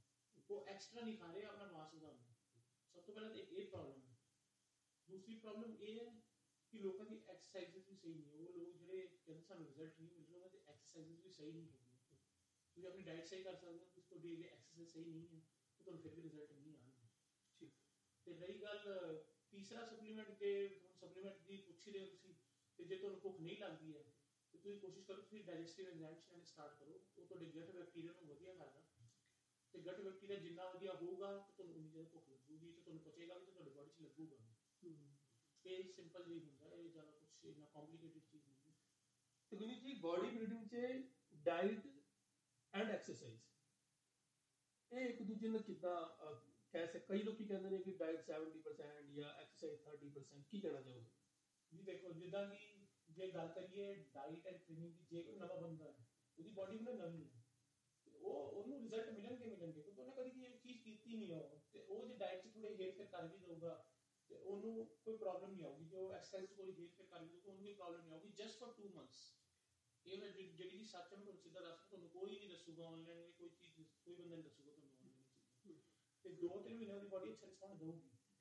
ਤੀਸਰੇ ਕੁ ਮਹੀਨੇ ਜਾ ਕੇ ਉਹਦਾ ਚੌਥੇ ਮਹੀਨੇ ਜਾ ਕੇ ਬਾਡੀ ਨੇ ਸਭ ਚੀਜ਼ਾਂ ਅਡੈਪਟ ਕਰ ਲੈਣੀਆਂ ਨੇ ਤੇ ਹੁਣ ਉਹਦੀ ਬਾਡੀ ਨਵੀਂ ਨਹੀਂ ਰਹੀ ਹੈ। ਬਾਡੀ ਨੂੰ ਪਤਾ ਚੱਲ ਗਿਆ ਇਹ ਰੋਜ਼ ਆਉਂਦਾ ਹੈ ਰੋਜ਼ ਐਕਸਰਸਾਈਜ਼ ਕਰਦਾ ਹੈ, ਇਹਨੇ ਤੋੜ ਫੋੜ ਕਰਨੀ ਹੈ ਤੇ ਹੁਣ ਮੈਂ ਇੱਥੇ ਰਹਿਣਾ ਹੈ, ਮੈਂ ਹੁਣ ਵਧਣਾ ਨਹੀਂ ਹੈ ਜਿਸ ਹਿਸਾਬ ਨਾਲ ਇਹ ਚੇਂਜ ਨਹੀਂ ਕਰੂਗਾ ਤੇ ਰਹੀ ਗੱਲ ਫਿਰ ਉਸ ਤੋਂ ਬਾਅਦ ਉਹਨੂੰ ਫਿਰ 100% ਡਾਈਟ ਕਰਨੀ ਪੈਂਦੀ ਹੈ ਤੇ 100% ਹੀ ਐਕਸਰਸਾਈਜ਼ ਕਰਨੀ ਪੈਂਦੀ ਹੈ ਵਧੀਆ। ਜੇ 100% ਡਾਈਟ ਵਧੂਗਾ ਤੇ ਬਾਡੀ ਨਿਊਟ੍ਰੀਸ਼ਨ ਜਾਊਗਾ। ਨਿਊਟ੍ਰੀਸ਼ਨ ਦਾ ਤੇ ਹੀ ਫਾਇਦਾ ਹੈ ਜੇ ਉਹ ਜਿਮ 'ਚ ਜਾ ਕੇ ਐਕਸਰਸਾਈਜ਼ ਪ੍ਰੋਪਰਲੀ ਕਰੂਗਾ ਜਿਹੜਾ ਮਸਲ ਤੋੜਨਾ ਚਾਹ ਰਿਹਾ ਉਹ ਮਸਲ ਤੋੜੂਗਾ। ਫਿਰ ਹੀ ਉੱਥੇ ਜਾਊਗਾ। ਉਹ ਸਾਰੀ ਚੀਜ਼ਾਂ ਨੂੰ, ਸਾਰਾ ਨਿਊਟ੍ਰੀਸ਼ਨ ਫਿਰ ਉੱਥੇ ਜਾਊਗਾ। ਇਹ 'ਚ ਤੀਸਰਾ ਕੰਪੋਨੈਂਟ ਆ ਜਾਂਦਾ, ਪਹਿਲਾਂ ਤੁਹਾਡਾ ਆ ਗਿਆ ਡਾਈਟ 100% ਹੋਣੀ ਚਾਹੀਦੀ ਜੇ ਅੱਛੇ ਰਿਜ਼ਲਟ ਚਾਹੀਦੇ ਨੇ। ਦੂਸਰਾ ਹੋ ਗਿਆ ਤੁਹਾਡਾ ਐਕਸਰਸਾਈਜ਼ ਤੀਸਰੀ ਚੀਜ਼ ਸਲੀਪ ਤੁਹਾਨੂੰ 8 ਘੰਟੇ ਸਲੀਪ ਨਾਰਮਲੀ ਲੈਣੀ ਲੈਣੀ ਹੈ। ਚਲੋ ਕੈਨੇਡਾ ਦੇ ਵਿੱਚ ਆਪਾਂ ਕੰਮ ਕਰ ਕਰੀਦਾ, ਮੈਂ ਵੀ ਮੈਂ ਵੀ ਜਿਮ ਤੇ ਟ੍ਰੇਨਿੰਗ ਦੇ ਨਾਲ ਨਾਲ ਮੈਂ ਵੀ ਟਰੱਕਿੰਗ ਕਰਦਾ ਹਾਂ, ਤੇ ਮੈਨੂੰ ਪਤਾ ਨਹੀਂ ਕਿੰਨਾ ਔਖਾ ਇੱਕ ਟਰੱਕਰ ਲਈ ਤੇ ਬਾਕੀ ਹੋਰ ਜੌਬ ਕਰਨ ਵਾਲੇ ਕੀ ਸਲੀਪ ਲੈਣੀ। ਪਰ ਮੈਂ ਫਿਰ ਵੀ ਕੋਸ਼ਿਸ਼ ਕਰਦਾ ਕਿ ਮੈਂ 6 ਘੰਟੇ ਸੋਵਾਂ ਤੇ ਪ੍ਰੋਪਰ ਡਾਈਟ ਰੱਖਾਂ। ਕਿ ਜਿਹਨਾਂ ਮੈਨੂੰ ਰਿਜ਼ਲਟ ਮਿਲਦੇ ਰਹਿਣ ਤੇ ਮੈਂ ਆਪਣੀ ਬਾਡੀ ਮੇਨਟੇਨ ਕਰ ਸਕਾਂ ਤੇ ਰਹੀ ਗੱਲ ਫਿਰ ਥੋੜੇ ਟਾਈਮ ਬਾਅਦ ਜਿਵੇਂ ਤੁਹਾਨੂੰ ਦੱਸਾਂ ਪ੍ਰੋਪਰਲੀ ਤੇ ਫਿਰ ਥੋੜੇ ਟਾਈਮ ਬਾਅਦ ਜੇ ਤੁਹਾਨੂੰ ਲੱਗਦਾ ਕਿ ਬਹੁਤ ਮੈਨੂੰ ਹੁਣ ਆਪਣੀ ਮਾਈਕਰੋ ਨਿਊਟ੍ਰੀਐਂਟਸ ਮਾਈਕਰੋ ਨਿਊਟ੍ਰੀਐਂਟਸ ਨਾਲ ਖੇਡਣਾ ਆ ਗਿਆ ਐਕਸਰਸਾਈਜ਼ ਨਾਲ ਖੇਡਣਾ ਆ ਗਿਆ ਮੈਂ ਕੰਫਰਟੇਬਲ ਹੋ ਗਿਆ ਐਕਸਰਸਾਈਜ਼ ਦੇ ਨਾਲ ਫਿਰ ਤੁਸੀਂ ਆਪਣੀ ਡਾਈਟ ਥੋੜੀ ਬਹੁਤ ਚੀਟ ਕਰ ਸਕਦੇ ਹੋ ਜਿਵੇਂ ਕਿ ਮੰਨ ਲਓ 70 70 80 ਰੱਖ ਸਕਦੇ ਹੋ ਆਪਣੀ ਡਾਈਟ ਐਂਡ ਟ੍ਰੇਨਿੰਗ ਵੀ ਤੁਸੀਂ ਆਪਣੀ ਰੱਖ ਸਕਦੇ ਹੋ ਥੋੜੀ ਐਕਸਟ੍ਰੀਮ ਲੈਵਲ ਦੀ ਤੇ ਸਲੀਪ ਵੀ ਪ੍ਰੋਪਰ ਰੱਖੋ ਫਿਰ ਤੁਹਾਨੂੰ ਰਿਜ਼ਲਟ ਮਿਲਦੇ ਰਹਿਣੇ ਪਰ ਪਹਿਲਾਂ ਪਹਿਲਾਂ ਸਟਾਰਟਿੰਗ 'ਚ ਤੁਹਾਨੂੰ ਹਰ ਚੀਜ਼ ਪ੍ਰੋਪਰਲੀ ਕਰਨੀ ਪੈਣੀ ਹੈ ਕਿ ਫਿਰ ਤੁਹਾਡੀ ਬਾਡੀ ਅੱਛੇ ਰਿਜ਼ਲਟ ਦੇਵੇ ਫਿਰ ਤੁਸੀਂ ਇੱਕ ਵਾਰੀ ਉਹ ਲੈਵਲ ਤੇ ਪਹੁੰਚ ਜਾਓ ਜਿੱਥੇ ਕਿ ਹਾਂ ਤੁਹਾਨੂੰ ਲੱਗੇ ਕਿ ਹਾਂ ਕਿ ਮੈਂ ਹੁਣ ਚੀਟ ਕਰ ਸਕਦਾ ਮੈਂ ਉਸ ਲੈਵਲ ਤੇ ਪਹੁੰਚ ਗਿਆ ਕਿ ਮੈਂ ਚੀਟ ਕਰ ਸਕਦਾ ਥੋੜੀ ਆਪਣੀ ਡਾਈਟ ਦੇ ਵਿੱਚ ਤੇ ਮੇਰੀ ਬਾਡੀ ਫਿਰ ਵੀ ਉੱਥੇ ਰਹੂਗੀ ਅੱਛੇ ਰਿਜ਼ਲਟ ਦੇਊਗੀ ਬਸ ਇਹ ਚੀਜ਼ ਹੁੰਦੀ ਹੈ ਫਿਰ ਥੋੜਾ ਬਹੁਤ ਹੀ ਜ਼ਿਆਦਾ ਲੌਂਗ ਟਰਮ ਪ੍ਰੋਸੈਸ ਹੈ ਓਕੇ ਬਾਡੀ ਇੱਕ ਛੋਟੇ ਬੱਚੇ ਵਾਂਗੂ ਹੈ ਜਿੰਨੇ ਪਿਆਰ ਨਾਲ ਰੱਖੋਗੇ ਉਨੀ ਅੱਛਾ ਤੁਹਾਨੂੰ ਰਿਜ਼ਲਟ ਮਿਲੂਗਾ ਉਨਾ ਅੱਛਾ ਉਹ ਗਰੋ ਹੋਊਗਾ ਇਹੀ ਚੀਜ਼ ਹੈ ਤੇ ਇਹਨੂੰ ਬਣਨ ਬਾਡੀ ਬਣਾਉਣ ਨੂੰ ਟਾਈਮ ਲੱਗਦਾ। ਤੇ ਮੈਂ ਤਾਂ ਰਿਕੁਐਸਟ ਕਰੂੰਗਾ ਜਿੰਨੇ ਵੀ ਆਪਣੇ ਵਿਊਅਰਸ ਨੇ ਕਿ ਕਦੀ ਵੀ ਕਿਸੇ ਦੀ ਗੱਲਾਂ 'ਚ ਆ ਕੇ ਅਰਲੀ ਏਜ 'ਚ ਕੋਈ ਵੀ ਐਜੇ ਕਦਮ ਨਾ ਉਠਾਓ ਸਟੀਰੋਇਡ ਯੂਜ਼ ਨਾ ਕਰੋ ਜਿੰਨਾ ਤੁਹਾਨੂੰ ਬਾਅਦ 'ਚ ਪ੍ਰੋਬਲਮ ਆਵੇ। ਓਕੇ ਸੋ ਕਹਿਣ ਦਾ ਮਤਲਬ ਅਗਰ ਸਟੀਰੋਇਡ ਲੈਣਾ ਹੈ ਤੇ ਕਿਸੇ ਦੀ ਸੁਪਰਵਿਜ਼ਨ 'ਚ ਲੈਣਾ ਚਾਹੀਦਾ ਹੈ। ਜੀ। ਜੇ ਤੁਹਾਨੂੰ ਜੇ ਸਟੀਰੋਇਡ ਲੈਣਾ ਤੁਸੀਂ ਤੇ ਤੁਹਾਨੂੰ ਪਹਿਲਾਂ ਤਾਂ ਤੁਹਾਡੇ ਕੋਲ ਬੈਸਟ ਬੈਸਟ ਕੋਚ ਹੋਣਾ ਚਾਹੀਦਾ ਹੈ। ਜਿਹੜਾ ਤੁਹਾਨੂੰ ਗਾਈਡ ਕਰ ਸਕੇ। ਕਿਵੇਂ ਤੁਸੀਂ ਕਿਹੜਾ ਸਟਫ ਯੂਜ਼ ਕਰਨਾ ਕਿੱਦਾਂ ਯੂਜ਼ ਕਰਨਾ ਕਿੰਨੇ ਟਾਈਮ ਦਾ ਕਰਨਾ ਉਸ ਤੋਂ ਪਹਿਲਾਂ ਸਭ ਤੋਂ ਪਹਿਲਾਂ ਉਹ ਤੁਹਾਨੂੰ ਰਿਕਮੈਂਡ ਕਰ ਸਕੇ ਕਿ ਅਹ, ਤੁਹਾਨੂੰ ਆਪਣੀ ਡਾਕਟਰ ਰਿਪੋਰਟਸ ਵੀ ਚਾਹੀਦੀਆਂ ਨੇ ਓਕੇ ਜੇ ਤੁਹਾਡਾ ਟ੍ਰੇਨਰ ਜੇ ਤੁਹਾਡੇ ਕੋਲ ਟ੍ਰੇਨਰ ਹੈ ਉਹ ਤੁਹਾਨੂੰ ਸਿਰਫ ਸਮਾਨ ਦੇ ਰਿਹਾ ਹੈ ਤੇ ਤੁਹਾਨੂੰ ਇਹ ਚੀਜ਼ਾਂ ਨਹੀਂ ਦੱਸ ਰਿਹਾ ਕਿ ਤੁਹਾਨੂੰ ਡਾਕਟਰ ਦੀ ਰਿਪੋਰਟ ਵੀ ਪਹਿਲਾਂ ਮੇਰੇ ਕੋਲ ਲੈ ਕੇ ਆਓ ਕਿ ਮੈਂ ਪ੍ਰੋਪਰਲੀ ਚੈੱਕ ਕਰਾਂ ਸਾਰੀ ਚੀਜ਼ਾਂ ਕਿ ਤੁਹਾਡੀ ਬੋਡੀ 'ਚ ਪਹਿਲਾਂ ਕੋਈ ਖਰਾਬੀ ਹੈ ਕਿ ਨਹੀਂ ਹੈ ਤੇ ਪਹਿਲਾਂ ਤਾਂ ਖਰਾਬੀ ਹੈ ਫਿਰ ਤੁਸੀਂ ਹੋਰ ਉੱਤੋਂ ਦੀ ਚੀਜ਼ਾਂ ਪਾਓਗੇ ਤਾਂ ਉਹ ਤਾਂ ਖਰਾਬ ਹੀ ਹੋਣੀ ਹੈ ਤੇ ਇਸ ਕਰਕੇ ਜਿੰਨੇ ਵੀ ਆਪਣੇ ਵਿਊਅਰਸ ਨੇ ਆਪਣੇ ਕੋਚ ਜਿਹੜੇ ਵੀ ਤੁਹਾਨੂੰ ਕੋਚ ਹੈ ਤੁਹਾਡੇ ਜੇ ਤੁਹਾਨੂੰ ਕੁਝ ਰਿਕਮੈਂਡ ਕਰਦੇ ਨੇ ਤੇ ਸਭ ਤੋਂ ਪਹਿਲਾਂ ਤੁਸੀਂ ਇਹ ਦੇਖੋ ਕਿ ਉਹ ਤੁਹਾਨੂੰ ਕੀ ਕੀ ਚੀਜ਼ਾਂ ਲੈਬ ਟੈਸਟ ਕਰਾਉਣ ਨੂੰ ਬਲੱਡ ਰਿਪੋਰਟ ਲੈ ਕੇ ਆਉਣ ਨੂੰ ਕਹਿ ਰਹੇ ਕਿ ਨਹੀਂ ਕਹਿ ਰਹੇ ਕਿ ਸਿੱਧਾ ਤੁਹਾਨੂੰ ਕਹਿ ਰਹੇ ਕਿ ਹਾਂ ਇਹ ਚੀਜ਼ ਇਸਤੇਮਾਲ ਕਰ ਲਓ। ਜੋ ਕਹਿ ਰਹੇ ਸਿੱਧਾ ਇਹ ਚੀਜ਼ ਇਸਤੇਮਾਲ ਕਰਨਾ ਫਿਰ ਤੁਹਾਨੂੰ ਆਪਣਾ ਕੋਚ ਬਦਲਣ ਦੀ ਲੋੜ ਹੈ। ਫਿਰ ਤੁਹਾਨੂੰ ਉਧਰ ਭੱਜਣਾ ਚਾਹੀਦਾ ਉੱਥੇ ਨਹੀਂ ਰੁਕਣਾ ਚਾਹੀਦਾ। ਓਕੇ ਇੱਕ ਗੱਲ ਹੋਰ ਸੀ Vineet ji heavy weight and light weight ਦਾ ਕੀ ਕਨਸੈਪਟ ਹੈ? ਹੈਵੀ ਤੇ ਲਾਈਟ weight ਇਹ ਲੋਕਾਂ ਦੇ ਵਿੱਚ ਬਹੁਤ ਹੀ ਜ਼ਿਆਦਾ ਕਨਫਿਊਜ਼ਨ ਬੈਠੀ ਹੋਈ ਹੈ, ਇੱਕ ਜਿੰਨਾ ਕਿ ਤੁਸੀਂ ਬਹੁਤ ਵਧੀਆ ਕੁਐਸਚਨ ਪੁੱਛਿਆ, ਕਿਉਂਕਿ ਸਭ ਤੋਂ ਜ਼ਿਆਦਾ ਮੈਨੂੰ ਵੀ ਲੋਕੀ ਇਹ ਪੁੱਛਦੇ ਨੇ ਕਿ ਸਾਡੇ ਤੋਂ ਭਾਰਾ ਨਹੀਂ ਚੱਕਿਆ ਜਾਂਦਾ, ਅਸੀਂ ਲਾਈਟ weight ਨਾਲ ਕਰ ਲਈਏ ਕਈ ਕਹਿੰਦੇ ਕਿ ਸਾਨੂੰ ਲਾਈਟ weight ਨਾਲ ਫੀਲਿੰਗ ਨਹੀਂ ਆਉਂਦੀ ਚੱਕ ਵਧੀਆ, ਤੇ ਹੈਵੀ weight ਨਾਲ ਚੱਕ ਲਈਏ, ਤੇ ਸ- ਇਹ ਸਭ ਤੋਂ ਵੱਡਾ ਇੱਕ ਕਨਫਿਊਜ਼ਨ ਚੱਲ ਰਹੀ ਹੈ ਬੋਡੀ ਬਿਲਡਿੰਗ 'ਚ ਤੁਸੀਂ ਆਪਣੀ ਬਾਡੀ ਦੇ ਹਿਸਾਬ ਨਾਲ ਦੇਖੋ, ਤੁਹਾਡੇ 'ਚ ਕਿੰਨੀ ਸਟਰੈਂਥ ਹੈ। ਉਸ ਹਿਸਾਬ ਨਾਲ ਤੁਸੀਂ ਇੱਕ ਲਿਮਿਟ ਉਸ ਹਿਸਾਬ ਨਾਲ ਤੁਸੀਂ ਲਿਫਟ ਕਰੋ। ਲਾਈਟ weight ਨਾਲ ਵੀ ਰਿਜ਼ਲਟ ਮਿਲਣਗੇ ਤੁਹਾਨੂੰ ਹੈਵੀ weight ਨਾਲ ਵੀ ਰਿਜ਼ਲਟ ਮਿਲਣਗੇ ਤੁਹਾਨੂੰ। ਜੇ ਤੁਹਾਡੀ ਬਾਡੀ ਕਹਿ ਰਹੀ ਹੈ ਕਿ ਮੈਂ 80 ਕਿਲੋ ਦੇ ਹੀ 10 ਰੈਪ ਲਾ ਸਕਦੀ ਹਾਂ, ਤੇ ਤੁਸੀਂ 100 ਕਿਲੋ 10 ਰੈਪ ਲਾ ਕੇ ਟੇਢੇ ਮੇਢੇ ਪੁੱਠੇ ਸਿੱਧੇ ਹੋ ਕੇ ਲਾਓਗੇ, ਇੱਕ ਤਾਂ ਤੁਸੀਂ ਇੰਜਰੀ ਕਰਾਓਗੇ ਆਪਦੀ। ਤੇ ਦੂਸਰਾ ਆਪਣਾ ਤੁਸੀਂ ਫਿਰ ਤੁਹਾਨੂੰ ਰਿਜ਼ਲਟ ਨਹੀਂ ਮਿਲੂਗਾ ਕਿਉਂਕਿ ਤੁਸੀਂ ਤੁਹਾਡੀ ਫਾਰਮ ਸਹੀ ਨਹੀਂ ਹੈ। ਰਹੀ ਗੱਲ ਜਿੰਨਾ ਕਿ ਮੈਨੂੰ ਪਤਾ, ਇੱਕ ਹੈਵੀ weight ਨਾਲ ਲਾਏ 8 ਤੋਂ 10 ਰੈਪ ਉਹ ਵੀ ਤੁਹਾਨੂੰ ਰਿਜ਼ਲਟ ਦੇਣਗੇ। ਇੱਕ ਲਾਈਟ weight ਨਾਲ ਲਾਏ ਹੋਏ 15 ਤੋਂ 20 ਰੈਪ ਉਹ ਵੀ ਤੁਹਾਨੂੰ ਰਿਜ਼ਲਟ ਦੇਣਗੇ। ਇਹ ਤੇ ਡਿਪੈਂਡ ਕਰਦਾ ਹੈ ਕਿ ਤੁਹਾਡਾ ਮਸਲ ਜਿਹੜਾ ਕਿ ਮਸਲ ਹੈਗਾ, ਤੁਹਾਡਾ ਮਸਲ ਤੇ ਤੁਸੀਂ ਬਾਈਸੈਪ ਲਾ ਰਹੇ ਹੋ, ਜੇ ਤੁਹਾਡਾ ਮਸਲ ਹੈ, ਉਹ ਕਿੰਨੀ ਜਲਦੀ ਫੈਟੀਗ ਹੋ ਰਿਹਾ। ਓਵਰ ਦਾ ਟਾਈਮ ਤੁਹਾਨੂੰ ਓਵਰ ਕੀ ਕਹਿੰਦੇ ਤੁਹਾਨੂੰ ਓਵਰਲੋਡ ਕਰਨਾ ਪਊਗਾ ਆਪਣੇ ਮਸਲ ਤੇ ਥੋੜਾ ਥੋੜਾ ਕਿ ਪ੍ਰੋਗਰੈਸਿਵ ਓਵਰਲੋਡ ਪਾਣਾ ਪਊਗਾ ਆਪਣੀ ਬਾਡੀ ਤੇ ਥੋੜਾ ਥੋੜਾ ਐ ਨਹੀਂ ਕਿ ਤੁਸੀਂ ਲ- ਜ਼ਿੰਦਗੀ ਭਾਰੀ ਲਾਈਟ ਵੇਟ ਕਰੀ ਚੱਲੋ ਤੁਹਾਡੀ ਬਾਡੀ ਕਹਿ ਰਹੀ ਹੈ ਮੈਂ 80 ਕਿਲੋ ਚੱਕ ਸਕਦੀ ਹੈ ਪਰ ਤੁਸੀਂ ਲੱਗੀ 40 ਤੇ ਹੋਇਆ ਪੂਰੀ ਜ਼ਿੰਦਗੀ, ਫਿਰ ਤੁਹਾਨੂੰ ਉੱਥੇ ਵੀ ਰਿਜ਼ਲਟ ਨਹੀਂ ਮਿਲਣਗੇ। ਇੱਥੇ ਹੀ ਇੱਕ ਕੋਚ ਦਾ, ਇੱਥੇ ਹੀ ਇੱਕ ਕੋਚ ਦਾ ਸਪੋਰਟ ਆਉਂਦਾ ਕਿ ਜਿਹੜਾ ਤੁਹਾਨੂੰ ਦੱਸਦਾ ਕਿ ਤੁਹਾਨੂੰ ਕਿੰਨਾ ਪ੍ਰੋਪਰਲੀ ਤੁਹਾਨੂੰ weight ਵਧਾਉਣਾ ਚਾਹੀਦਾ, ਕਿ ਨਹੀਂ ਵਧਾਉਣਾ ਚਾਹੀਦਾ ਤੇ ਕਿੰਨਾ ਲਾ ਰਹੇ ਹੋ, ਜਿਹੜੇ ਕਿ ਰੈਗੂਲਰ ਚੈਕਿੰਗਸ ਕਰਦੇ ਨੇ ਕੋਚ ਪੁੱਛਦੇ ਨੇ ਕਿ ਕਿੰਨਾ ਤੁਸੀਂ weight ਲਾ ਰਹੇ ਹੋ, ਨਹੀਂ ਲਾ ਰਹੇ ਹੋ ਜਾਂ ਫਿਰ ਤੁਸੀਂ ਕਿ ਕਿ ਡਾਈਟ ਕਿੰਨੀ ਖਾਧੀ, ਕਿੰਨੀ ਨਹੀਂ ਖਾਧੀ, ਫਿਰ ਉਹ ਓਵਰਆਲ ਚੈਕਿੰਗ ਲੈਂਦੇ ਆ ਤੁਹਾਡੇ ਤੇ ਫਿਰ ਤੁਹਾਨੂੰ ਦੱਸਦੇ ਨੇ ਕਿ ਤੁਸੀਂ ਕਿੱਥੇ ਗਲਤੀ ਕਰ ਰਹੇ ਹੋ। ਉਹ ਫਿਰ ਹੀ ਉਹ ਜਿਹੜੇ ਆਪਾਂ ਬਾਡੀ ਬਿਲਡਰ ਦੇਖਦੇ ਆ, ਇੰਨੇ ਵੱਡੇ ਵੱਡੇ ਬਾਡੀ ਬਿਲਡਰ ਹੁੰਦੇ ਨੇ, ਜਿਹੜੇ ਕਿ ਇੰਨੀ ਅੱਛੀ ਸੀਖ ਬਣਾਉਂਦੇ ਆ ਉਹਨਾਂ ਕੋਲ ਵੀ ਕੋਚਿਸ ਹੈਗੇ ਨੇ ਕਿਉਂਕਿ ਉਹ ਵੀ ਉਹਨਾਂ ਸੁਪਰਵਾਈਜ਼ਰ ਸਾਰੀ ਚੀਜ਼ਾਂ ਕਰਦੇ ਨੇ ਕਿ ਉਹ ਉਹਨਾਂ ਚੈਕਿੰਗ ਕਰਦੇ ਨੇ ਕਿ ਬਈ ਤੁਹਾਨੂੰ ਦੇਖਣਾ ਪੈਣਾ ਕੀ ਕੀ ਜੰਗਲ ਕਰਨ ਕੀ ਸਹੀ ਕਰ ਰਹੇ ਹੋ ਫਿਰ ਉਸ ਹਿਸਾਬ ਨਾਲ ਉਹਨਾਂ ਨੂੰ ਚੱਲਣਾ ਓਕੇ ਐਂਡ ਗੁਨੀ ਜੀ ਇੱਕ ਗੱਲ ਹੋਰ ਸੀ ਇੱਕ ਕਾਫੀ ਜਣਿਆ ਦਾ ਕੁਐਸਚਨ ਸੀਗਾ ਕ੍ਰੀਟਿਨ ਜੋ ਹੁੰਦਾ ਹੈ creatine is a safe for us or not creatine ਬਿਲਕੁਲ 100% ਸੇਫ ਹੈ ਇਹ ਕ੍ਰੀਟੀਨ ਤਾਂ ਤੁਸੀਂ ਓਵਰ ਦਾ ਟਾਈਮ 6 ਮਹੀਨੇ 7 ਮਹੀਨੇ ਤੱਕ ਆਰਾਮ ਨਾਲ ਯੂਜ਼ ਕਰ ਸਕਦੇ ਹੋ ਫਿਰ ਤੁਸੀਂ ਵਿੱਚ ਮਹੀਨਾ ਗੈਪ ਦੇ ਸਕਦੇ ਹੋ ਜੇ ਕੋਈ ਬਿਗਨਰ ਹੈ ਮੈਂ ਕਹਿੰਦਾ ਉਹਨੂੰ ਉਹ 3 ਗ੍ਰਾਮ ਤੋਂ ਸਟਾਰਟ ਕਰੇ। ਓਵਰ ਦਾ ਟਾਈਮ 5 ਗ੍ਰਾਮ ਤੱਕ ਲਵੇ। ਤੇ ਔਰ ਈਜ਼ੀਲੀ 6 ਤੋਂ 7 ਮਹੀਨੇ ਈਜ਼ੀਲੀ ਯੂਜ਼ ਕਰ ਸਕਦਾ ਹੈ। ਉਹਦਾ ਤੁਹਾਨੂੰ ਬੈਨੀਫਿਟਸ ਮਿਲਣਗੇ। ਉਹ ਤੁਹਾਨੂੰ ਥੋੜਾ ਜਿਹਾ ਹੈਲਪ ਹੀ ਕਰੂਗੀ ਸਟਰੈਂਥ ਵਧਾਉਣ ਦੇ ਵਿੱਚ। ਉਹਦਾ ਕੋਈ ਸਾਈਡ ਇਫੈਕਟ ਨਹੀਂ। ਉਹਦਾ ਕਹਿ ਸਕਦੇ ਹਾਂ ਕ੍ਰੀਟਿਨ ਕੋਈ ਸਾਈਡ ਇਫੈਕਟ ਨਹੀਂ ਕਰਦਾ। ਕ੍ਰੀਟੀਨ ਕੋਈ ਸਾਈਡ ਇਫੈਕਟ ਨਹੀਂ ਕਰਦਾ। ਅੱਛਾ ਮੈਨੂੰ ਇੱਕ ਗੱਲ ਹੋਰ ਯਾਦ ਹੈ ਕਿ ਆਪਣੇ ਕੁਝ ਕਾਫੀ ਸਾਰੇ ਕੋਚ ਹੈਗੇ ਨੇ ਇੱਥੇ। ਉਹ ਤੇ ਚੀਜ਼ ਨੂੰ ਬਹੁਤ ਪ੍ਰਮੋਟ ਕਰ ਰਹੇ ਅੱਜ ਕੱਲ शिलाजीत ਨੂੰ ਲਾਈਏ ਸ਼ਿਲਾਜੀਤ ਬੋਡੀ ਬਿਲਡਿੰਗ 'ਚ ਹੈਲਪ ਕਰਦੀ ਹੈ ਜਾਂ ਕੱਲਾ ਆਪਣਾ ਬਿਜ਼ਨਸ ਚਲਾਉਣ ਲਈ ਲੋਕਾਂ ਨੇ ਕੀਤਾ ਹੋਇਆ? ਕੀ ਹੈ ਮਤਲਬ ਇਸ ਬਾਰੇ? ਜੀ ਦੇਖਿਆ ਜਾਵੇ ਸ਼ਿਲਾਜੀਤ ਜਿਹੜਾ ਹੈਗਾ ਉਹ ਮੈਂ ਵੀ ਰეკਮੈਂਡ ਹੀ ਕਰਦਾ ਹਾਂ ਲੋਕਾਂ ਨੂੰ। ਬਟ ਯੰਗ ਏਜ ਦੇ ਲੋਕਾਂ ਨੂੰ ਰეკਮੈਂਡ ਨਹੀਂ ਕਰਦਾ। ਉਹਦੇ ਕਈ ਸਾਰੇ ਬਹੁਤ ਸਾਰੇ ਬੈਨੀਫਿਟਸ ਵੀ ਨੇ। ਉਹਦੇ ਮੋਸਟਲੀ ਬੈਨੀਫਿਟਸ ਨੇ। ਉਹਦਾ ਜਿੰਨਾ ਕਿ ਮੈਂ ਦੇਖਿਆ ਅੱਜ ਤੱਕ ਸਾਈਡ ਇਫੈਕਟ ਉਹਦਾ ਕੋਈ ਹੈ ਨਹੀਂ। ਜਿੰਨਾ ਕਿ ਮੈਂ ਦੇਖਿਆ ਬਟ ਇਹ ਉਹਦੇ ਵਿੱਚ ਵੀ ਇੱਕ ਗੱਲ ਆ ਜਾਂਦੀ ਹੈ ਕਿ ਸ਼ਿਲਾਜੀਤ ਜਿਹੜਾ ਲੈਣਾ ਹੈ, ਉਹ ਯੰਗ ਬੰਦਾ ਨਾ ਲਵੇ ਕਿਉਂਕਿ ਆਲਰੇਡੀ ਟੈਸਟੋਸਟੇਰੋਨ ਤੁਹਾਡੇ ਆਰਗਨਸ ਨੇ ਯੰਗ ਨੇ, ਤੇ ਤੁਹਾਡੇ ਟੈਸਟੋਸਟੇਰੋਨ ਲੈਵਲ ਵੀ ਤੁਹਾਡਾ ਬਹੁਤ ਅਪ ਹੈਗਾ ਹੈ। ਤੇ ਤੁਹਾਨੂੰ ਉਹ ਸਪਲੀਮੈਂਟ ਲੈਣ ਦੀ ਲੋੜ ਨਹੀਂ ਹੈ ਮੈਂ ਪ੍ਰੈਫਰ ਕਰਦਾ ਜਿੰਨੇ ਵੀ ਮੇਰੇ ਕੋਲ ਲੋਕੀ ਆਉਂਦੇ ਨੇ, ਕਿ 30 ਓਵਰ 30 ਲੋਕਾਂ ਨੂੰ ਪ੍ਰੈਫਰ ਕਰਦਾ ਕਿ ਜਿਨ੍ਹਾਂ ਨੂੰ ਥਕਾਵਟ ਰਹਿੰਦੀ ਹੈ ਸਲੀਪ ਪ੍ਰੋਬਲਮ ਆਉਂਦੀ ਹੈ, ਤੇ ਟੈਸਟੋਸਟੇਰੋਨ ਲੈਵਲ ਲੋ ਹੋ ਰਿਹਾ ਉਹਨਾਂ ਦਾ, ਉਹ ਵੀ ਇੱਕ ਆਫਟਰ ਡਾਕਟਰ ਦੇ ਰਿਪੋਰਟਸ ਲੈਬ ਰਿਪੋਰਟਸ ਤੋਂ ਬਾਅਦ ਦੱਸਿਆ ਜਾਂਦਾ ਹੈ। ਉਹਦਾ ਕੋਈ ਸਾਈਡ ਇਫੈਕਟ ਨਹੀਂ ਹੈ ਬਟ ਤੁਸੀਂ ਸਾਈਡ ਇਫੈਕਟ ਨਹੀਂ ਹੈ ਪਰ ਫਿਰ ਵੀ ਓਵਰ ਦਾ 30 ਵਾਲਿਆਂ ਨੂੰ ਮੈਂ ਰეკਮੈਂਡ ਕਰਦਾ ਕਿ ਉਹ ਯੂਜ਼ ਕਰਨ ਕਿਉਂਕਿ ਉਹ 110% ਹੈਲਪ ਕਰਦਾ ਹੈ ਨੈਚੁਰਲ ਹੈ ਜੀ ਉਹ ਚੀਜ਼ ਨੈਚੁਰਲ ਹੈ ਤੇ ਤੁਸੀਂ ਇੱਕ ਚੀਜ਼ ਸੁਣੀ ਹੋਗੀ ਅਸ਼ਵਗੰਧਾ ਹਾਂਜੀ ਅਸ਼ੁਭ ਉਹ ਵੀ ਦੋਨੋਂ ਚੀਜ਼ ਸੇਮ ਹੀ ਨੇ ਅਸ਼ਵਗੰਧਾ ਕਿਤੇ ਨਾ ਕਿਤੇ ਸਾਈਡ ਇਫੈਕਟ ਥੋੜਾ ਦੇ ਸਕਦਾ ਤੁਹਾਨੂੰ ਜੇ ਤੁਹਾਨੂੰ ਨਹੀਂ ਪਤਾ ਜੇ ਤੁਹਾਡਾ ਆਲਰੇਡੀ ਟੈਸਟੋਸਟੇਰੋਨ ਲੈਵਲ ਬਹੁਤ ਜ਼ਿਆਦਾ ਹਾਈ ਨੇ ਟੌਪ ਦਾ ਲਿਮਿਟ ਤੇ ਹੈ ਫਿਰ ਤੁਸੀਂ ਅਸ਼ਵਗੰਧਾ ਲੈ ਰਹੇ ਹੋ ਤੇ ਉਹਦੇ ਨਾਲ ਨਾਲ ਕੈਪਸੂਲ ਦੇ ਤੌਰ ਤੇ। ਉਹ ਫਿਰ ਤੁਹਾਨੂੰ ਲਿਵਰ ਉਹ ਫਿਰ ਤੁਹਾਡੇ ਪ੍ਰੋਬਲਮ ਤੁਹਾਨੂੰ ਕਰ ਸਕਦਾ। ਤੁਹਾਨੂੰ ਕਿਉਂਕਿ ਉਹ ਥੋੜੀ ਟੌਕਸਿਸਿਟੀ ਵਧਾ ਸਕਦਾ ਕਿਉਂਕਿ ਉਹਨੇ ਵੀ ਤੁਹਾਡਾ ਟੈਸਟੋਸਟੇਰੋਨ ਹਾਈ ਕਰਨਾ ਜਿੰਨਾ ਜੇ ਆਪਣੀ ਲਿਮਿਟ ਹਾਫ ਤੇ ਆ ਗਈ ਹੈ ਕਿਤੇ ਵੀ ਆ ਗਈ ਹੈ ਉਹਨੇ ਗ੍ਰੈਜੂਅਲੀ ਵਧਾਉਣਾ ਉਹਨੂੰ ਹੌਲੀ ਹੌਲੀ ਜਿੱਦਾਂ ਤੁਸੀਂ ਡੋਜ਼ ਵਧਾਉਂਦੇ ਜਾਓਗੇ। ਸ਼ਿਲਾਜੀਤ ਤੇ ਅਸ਼ਵਗੰਧਾ 'ਚ ਬਸ ਇਹੀ ਫ਼ਰਕ ਹੈ ਕੱਲਾ ਕਿ ਅਸ਼ਵਗੰਧਾ ਦੀ ਤੁਸੀਂ ਅਸ਼ਵਗੰਧਾ ਜਿੰਨੀ ਡੋਜ਼ ਵਧਾਓਗੇ ਤੁਸੀਂ ਉਹ ਉਨਾ ਜ਼ਿਆਦਾ ਤੁਹਾਡਾ ਟੈਸਟੋਸਟੇਰੋਨ ਥੋੜਾ ਥੋੜਾ ਬੂਸਟ ਕਰ ਦੇਗੀ ਪਰ ਲੈ ਕੇ ਨੈਚੁਰਲ ਲਿਮਿਟ ਤੋਂ ਉੱਤੇ ਨਹੀਂ ਲੈ ਕੇ ਜਾਊਗਾ। ਓਕੇ ਸ਼ਿਲਾਜੀਤ ਇੱਕ ਮੋਡਰੇਟ ਅਮਾਉਂਟ ਚ ਲੈਣ ਨਾਲ ਹੀ ਉਹ ਤੁਹਾਨੂੰ ਤੁਹਾਡਾ ਕਨਸਟੈਂਟਲੀ ਵਧਾਉਂਦੀ ਰਹੂਗੀ ਵਧਾਉਂਦੀ ਰਹੂਗੀ, ਉਹ 'ਚ ਤੁਹਾਨੂੰ ਡੋਜ਼ ਅਪ ਕਰਨ ਦੀ ਲੋੜ ਨਹੀਂ ਹੈ।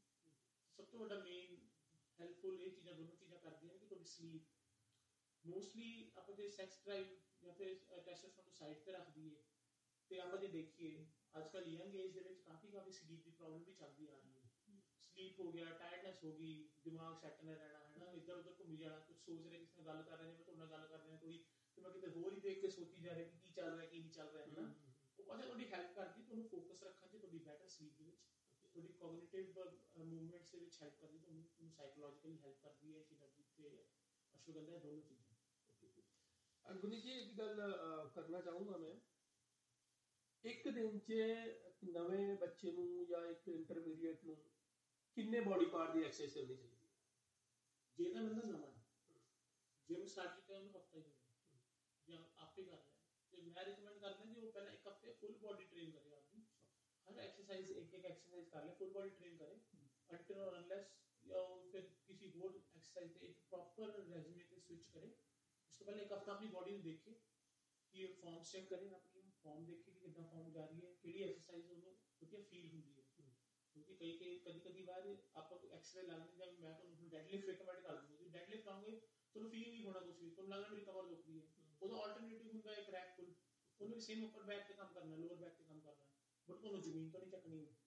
ਤੇ ਤੁਹਾਨੂੰ ਲੋਅਰ ਬੈਕ ਦੀ ਪ੍ਰੋਬਲਮ ਵੀ ਚਲੀ ਜੂਗੀ ਉਹ ਚੀਜ਼ਾਂ ਹੁੰਦੀਆਂ ਕਿ ਤੁਹਾਨੂੰ ਉਹਨੂੰ ਬੰਦੇ ਨੂੰ ਇੱਕ ਹਫਤਾ ਆਪਣਾ ਜਿਮ ਕਰਨਾ ਚਾਹੀਦਾ। ਆਪਣਾ ਫੁੱਲ ਬਾਡੀ ਦੇਖੇ ਕਿਹੜੀ ਐਕਸਰਸਾਈਜ਼ ਨੂੰ ਵਧੀਆ ਫੀਲ ਹੋਣੀ ਹੈ, ਫਿਰ ਉਸ ਹਿਸਾਬ ਨਾਲ ਆਪਣਾ ਸਟਾਈਲ ਬਣਾ ਲਓ। ਠੀਕ ਹੈ ਠੀਕ ਹੈ ਠੀਕ ਹੈ। ਬਹੁਤ ਵਧੀਆ। ਸੋ ਐਂਡ ਇੱਕ ਵੇ ਪ੍ਰੋਟੀਨ ਤਿੰਨ ਤਰੀਕੇ ਦੇ ਹੁੰਦੇ ਆ, ਸਭ ਨੂੰ ਪਤਾ ਕਿੰਨੇ ਵਾਕਈ ਡਿਫਰੈਂਟ ਹੈਗੇ ਵੀ ਹੈਗੇ ਆ ਜਾਂ ਕੱਲੇ ਕੰਪਨੀ ਦੇ ਲੋਕਾਂ ਨੂੰ ਪੈਸਾ ਬਣਾਉਣ ਦੇ ਚੱਕਰ 'ਚ ਇਹ ਸਭ ਕਨਸੈਪਟ ਦਾ ਯੂ نو ਮਤਲਬ ਬੋਲਦਾ ਹੈ। ਤਿੰਨੋਂ ਤਿੰਨੋਂ ਆਪਣਾ ਹਾਰਟ ਅਟੈਕ ਕੰਮ ਕਰਦੇ ਨੇ। ਬਟ ਇਹ ਜੇ ਆਪਾਂ ਰੈਗੂਲਰ ਨਾਰਮਲ ਲਾਈਫ ਦੀ ਆਪਾਂ ਰੈਗੂਲਰ ਬੰਦੇ ਦੀ ਗੱਲ ਕਰੀਏ, ਮੈਂ ਉਹਨਾਂ ਨੂੰ ਵੇ ਪ੍ਰੋਟੀਨ ਦਾ ਬਲੈਂਡ ਹੀ ਰეკਮੈਂਡ ਕਰਦਾ। ਕਿਉਂਕਿ ਉਹ ਥੋੜਾ ਜਿਹਾ ਆਪਣਾ ਕੀ ਕਹਿੰਦੇ ਆ ਪਾਕਟ ਫ੍ਰੈਂਡਲੀ ਵੀ ਹੋ ਜਾਂਦਾ ਹੈ ਤੇ ਥੋੜੇ ਸੇਮ ਰਿਜ਼ਲਟ ਵੀ ਦਿੰਦਾ ਸਾਰੇ ਵੇ ਪ੍ਰੋਟੀਨ ਜਿੱਦਾਂ ਵੀ ਗੱਲ ਕੀਤੀ ਹੈ ਮੇਰੇ ਨਾਲ ਕਿ ਤਿੰਨ ਟਾਈਪ ਦੇ ਆਉਂਦੇ ਨੇ ਇੱਕ ਹੁੰਦਾ ਕੇਸਿੰਗ ਪ੍ਰੋਟੀਨ ਆਪਣਾ ਜਿਹੜਾ ਸਲੋ ਡਾਈਜੈਸਟਿਵ ਹੁੰਦਾ ਹੈ। ਜਿਹੜੇ ਕਿ ਆਪਾਂ ਰਾਤੀ ਜਿਹੜੇ ਮੋਸਟਲੀ ਲੋਕੀ ਹੁੰਦੇ ਨੇ ਜਿਹੜੇ ਕਿ ਬਾਡੀ ਬਿਲਡਰ ਹੁੰਦੇ ਆ, ਰਾਤੀ ਉਹ ਇੱਕ ਸੂਪ ਪੀ ਕੇ ਸੌਂਦੇ ਨੇ ਤੇ ਪੂਰੀ ਓਵਰਨਾਈਟ ਬਾਡੀ ਨੂੰ ਪ੍ਰੋਟੀਨ ਸਿੰਥੇਸਿਸ ਦੇ ਵਿੱਚ ਰੱਖੇ ਕਿ ਹੌਲੀ ਹੌਲੀ ਰਿਲੀਜ਼ ਕਰ ਦਿੰਦਾ ਉਹਦਾ ਵੀ ਆਲਟਰਨੇਟਿਵ ਹੈਗਾ ਜੇ ਆਪਾਂ ਪ੍ਰੋਟੀਨ ਨੂੰ ਵੇ ਨਹੀਂ ਆਪਾਂ ਅਫੋਰਡ ਕਰ ਸਕਦੇ ਜੇ ਉਹ ਅਫੋਰਡ ਨਹੀਂ ਕਰ ਸਕਦੇ ਕੀ ਕਹਿੰਦੇ ਆ ਕਿਸੇ ਪ੍ਰੋਟੀਨ ਉਹਦੇ ਲਈ ਆਪਾਂ ਪਨੀਰ ਖਾ ਸਕਦੇ ਹਾਂ ਉਹ ਵੀ ਸਲੋ ਡਾਈਜੈਸਟਿਵ ਹੁੰਦਾ ਤੇ ਆਪਾਂ ਮਿਲਕ ਪੀ ਸਕਦੇ ਹਾਂ ਜਾਂ ਫਿਰ ਆਪਾਂ ਕਾਟੇਜ ਚੀਜ਼ ਖਾ ਸਕਦੇ ਹਾਂ। ਤੇ ਦੂਸਰਾ ਆ ਜਾਂਦਾ ਆਪਣਾ ਵੇ ਪ੍ਰੋਟੀਨ ਬਲੈਂਡ ਕੁਝ ਵੇ ਪ੍ਰੋਟੀਨ ਕਨਸੈਂਟਰੇਟ ਹੁੰਦਾ ਹੈ, ਜਿਹੜਾ ਕਿ ਉਹ ਵੀ ਇੱਕ ਵੇ ਪ੍ਰੋਟੀਨ ਕਨਸੈਂਟਰੇਟ ਵੀ ਇੱਕ ਤਰ੍ਹਾਂ ਦਾ ਪ੍ਰੋਟੀਨ ਹੁੰਦਾ ਜਿਹੜਾ ਥੋੜਾ ਸਲੋ ਡਾਈਜੈਸਟਿਵ ਹੁੰਦਾ ਉਹ ਚ ਐਂਜ਼ਾਈਮਸ ਐਡ ਨਹੀਂ ਕੀਤੇ ਜਾਂਦੇ ਉਹ ਥੋੜਾ ਲੋ ਕੁਆਲਿਟੀ ਦਾ ਹੁੰਦਾ। ਪਲੱਸ ਉਹ ਚ ਵੇ ਪ੍ਰੋਟੀਨ ਤੇ ਇਹ ਸਾਰੇ ਬਲੈਂਡ ਪਾਏ ਜਾਂਦੇ ਆਈਸੋਲੇਟ ਹਾਈਡਰੋਲਾਈਜ਼ਡ ਕਨਸੈਂਟਰੇਟ ਕੇਸਿਨ ਕਈਆਂ ਚ ਕੇਸਿਨ ਨਹੀਂ ਵੀ ਹੁੰਦਾ ਪਰ ਇਹ ਤਿੰਨ ਚੀਜ਼ਾਂ ਉਹ ਚ ਪਾਈ ਜਾਂਦੀਆਂ ਨੇ ਜਿਹੜੇ ਕਿ ਉਹਨੂੰ ਬਲੈਂਡ ਬਣਾ ਕੇ ਦੇ ਦਿੰਦੇ ਨੇ। ਜਿਹੜਾ ਵੇ ਪ੍ਰੋਟੀਨ ਬਲੈਂਡ ਹੁੰਦਾ, ਉਹ ਚ ਮੇਨ ਅਮਾਉਂਟ ਹੁੰਦੀ ਵੇ ਪ੍ਰੋਟੀਨ ਆਈਸੋਲੇਟ ਦੀ। ਫਿਰ ਉਹ ਚ ਕਨਸੈਂਟਰੇਟ ਪਾਇਆ ਜਾਂਦਾ। ਤੇ ਇਦਾਂ ਕਰ ਕਰਕੇ ਉਹ ਵੇ ਪ੍ਰੋਟੀਨ ਬਲੈਂਡ ਬਣਾ ਦਿੱਤਾ ਜਾਂਦਾ। ਤੇ ਜਿਹੜਾ ਵੇ ਪ੍ਰੋਟੀਨ ਹਾਈਡਰੋਲਾਈਜ਼ਡ ਹੁੰਦਾ, ਜਿਹੜਾ ਵੇ ਪ੍ਰੋਟੀਨ ਆਈਸੋਲੇਟ ਤੇ ਆਪਾਂ ਹਾਈਡਰੋਲਾਈਜ਼ ਕਹਿ ਲਈਦਾ ਦੋਨੋਂ ਚੀਜ਼ਾਂ ਹਾਈਡਰੋਲਾਈਜ਼ ਥੋੜਾ ਹੋਰ ਜ਼ਿਆਦਾ ਪ੍ਰਯੋਗ ਹੋ ਜਾਂਦਾ ਹੈ ਆਈਸੋਲੇਟ ਤੋਂ ਆਈਸੋਲੇਟ ਦੇ ਵਿੱਚ ਆਪਾਂ ਨੂੰ ਇੱਕ 0 ਗ੍ਰਾਮ ਕਾਰਬਸ ਮਿਲਦੇ ਨੇ ਉਹ ਕਿ ਉਹ ਮੈਂ ਉਹਨਾਂ ਨੂੰ ਰეკਮੈਂਡ ਕਰਦਾ, ਜਿਹੜੇ ਕਿ ਬਾਡੀ ਬਿਲਡਿੰਗ ਦੇ ਆਖਰੀ ਸਟੇਜ ਤੇ ਹੁੰਦੇ ਨੇ, ਜਿਨ੍ਹਾਂ ਨੂੰ ਕਾਰਬਸ ਰਿਸਟ੍ਰਿਕਟ ਹੁੰਦੇ ਨੇ, ਉਹ ਲੈਣ ਤੇ ਉਹਦੇ ਵਿੱਚ ਇੱਕ ਤਾਂ ਕਾਰਬ ਜ਼ੀਰੋ ਹੁੰਦੇ ਤੇ ਤੁਹਾਨੂੰ ਪਿਓਰ ਕੁਆਲਿਟੀ ਆਫ ਪ੍ਰੋਟੀਨ ਮਿਲਦਾ। ਤੇ ਉਹਦੇ ਵਿੱਚ ਕੁਝ ਐਂਜ਼ਾਈਮਸ ਵੀ ਐਡ ਕੀਤੇ ਹੁੰਦੇ ਉਹ ਜ਼ਿਆਦਾ ਰਿਫਾਈਨਡ ਹੁੰਦਾ ਉਹ ਥੋੜਾ ਤੇ ਤੁਹਾਨੂੰ ਗਟ ਦੀ ਪ੍ਰੋਬਲਮ ਨਹੀਂ ਆਉਂਦੀ ਤੇ ਇਹੀ ਤਿੰਨ ਤਰ੍ਹਾਂ ਦੇ ਪ੍ਰੋਟੀਨ ਹੁੰਦੇ ਨੇ ਤੇ ਇਹਨਾਂ ਡਿਫਰੈਂਟ ਡਿਫਰੈਂਟ ਚੀਜ਼ਾਂ ਦੇ ਇਹ ਡਿਫਰੈਂਟ ਪ੍ਰੋਟੀਨ ਦੇ ਡਿਫਰੈਂਟ ਡਿਫਰੈਂਟ ਆਪਣੇ ਕੰਮ ਹੁੰਦੇ ਨੇ। ਕਿ, ਅਹ, ਤੇ ਤੇ ਲੋਕੀ ਜਿਹਨਾਂ ਕੋਲ ਪੈਸਾ ਹੈਗਾ ਉਹ ਇਨਵੈਸਟ ਕਰਦੇ ਆ ਤਿੰਨੋਂ ਲੈਣ ਚ ਜਿਹਨਾਂ ਕੋਲ ਨਹੀਂ ਹੈਗਾ ਆਪਣੇ ਵਰਗੇ ਲੋਕ ਨੇ ਜਿਹੜੇ ਕਿ ਬਸ ਜਿਮ ਕਰਨਾ ਚਾਹੁੰਦੇ ਪ੍ਰੋਟੀਨ ਲੈਣਾ ਚਾਹੁੰਦੇ ਉਹਨਾਂ ਨੂੰ ਰეკਮੈਂਡ ਕਰਦੇ ਕਿ ਵੇ ਪ੍ਰੋਟੀਨ ਬਲੈਂਡ ਹੀ ਲੈਣ ਉਹ ਵੀ ਬੈਸਟ ਪ੍ਰੋਟੀਨ ਹੁੰਦਾ in market so simple thing ਕਿ ਬਿਨਾ ਸਪਲੀਮੈਂਟ ਦੇ ਇੱਕ ਸੋਹਣੀ ਬੋਡੀ ਬਣ ਸਕਦੀ ਹੈ। ਹਾਂ ਵੀ ਤੇ ਨਾ ਵੀ।